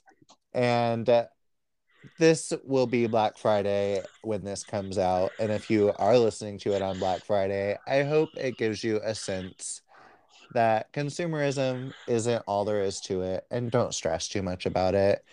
And if you're standing in a very long line, you've probably got time to give us a five star rate, maybe even a review if you feel led to. It does help us so, so much. And anyway, thank you, Caroline, for coming on. This was Oh, such a blast. Thank you. Yes, Thank Caroline, you were awesome. Oh, I appreciate it. It'll be uh, fun to to hear all of the future movies, especially because I don't actually really watch horror films. So it's always funny to see um, other people's takes on them because you guys appreciate them, and I'm more of a thriller kind of a person. Like I want Oh. the cerebral aspect versus just the the the jump scares and the the gore that I feel like a lot of the horror films have. So I we'll see. Maybe you guys have a few to of jump scares, and we will I- cover a plethora of kinds of movies, so And- you will Yeah. get them all. I love psychological thrillers as well. Like there's Yeah. not I love I just love movies in general. Like there's not generally like I'm not a huge fan of westerns, but that's that's generally the only But the- yes, same, But even there then, are there are some that I love. Like I, I Oh, just like I love film. Grit. I love True Grit. That True Grit. Great.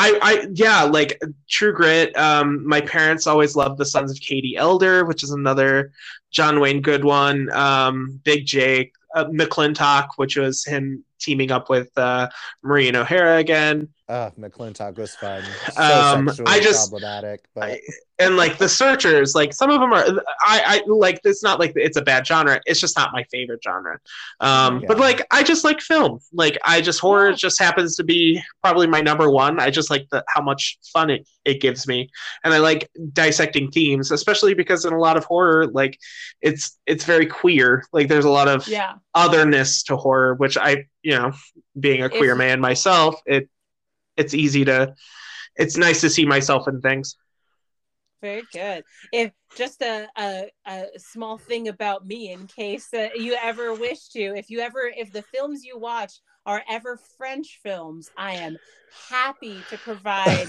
my take on those as well as French So- is actually my first language. so Caroline, um, I really adore a certain part of French cinema, Oh But no! with you Don't not- do it to her. but with you not liking horror films, I don't know how you would do because there is a whole Don't.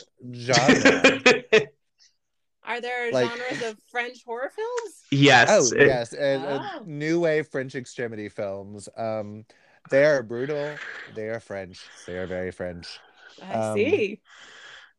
But they are brilliant. So I don't but know they if are you would really awful. be into those, but it would be interesting as someone who's familiar with the language and not reading it translated Uh-huh. into subtitles.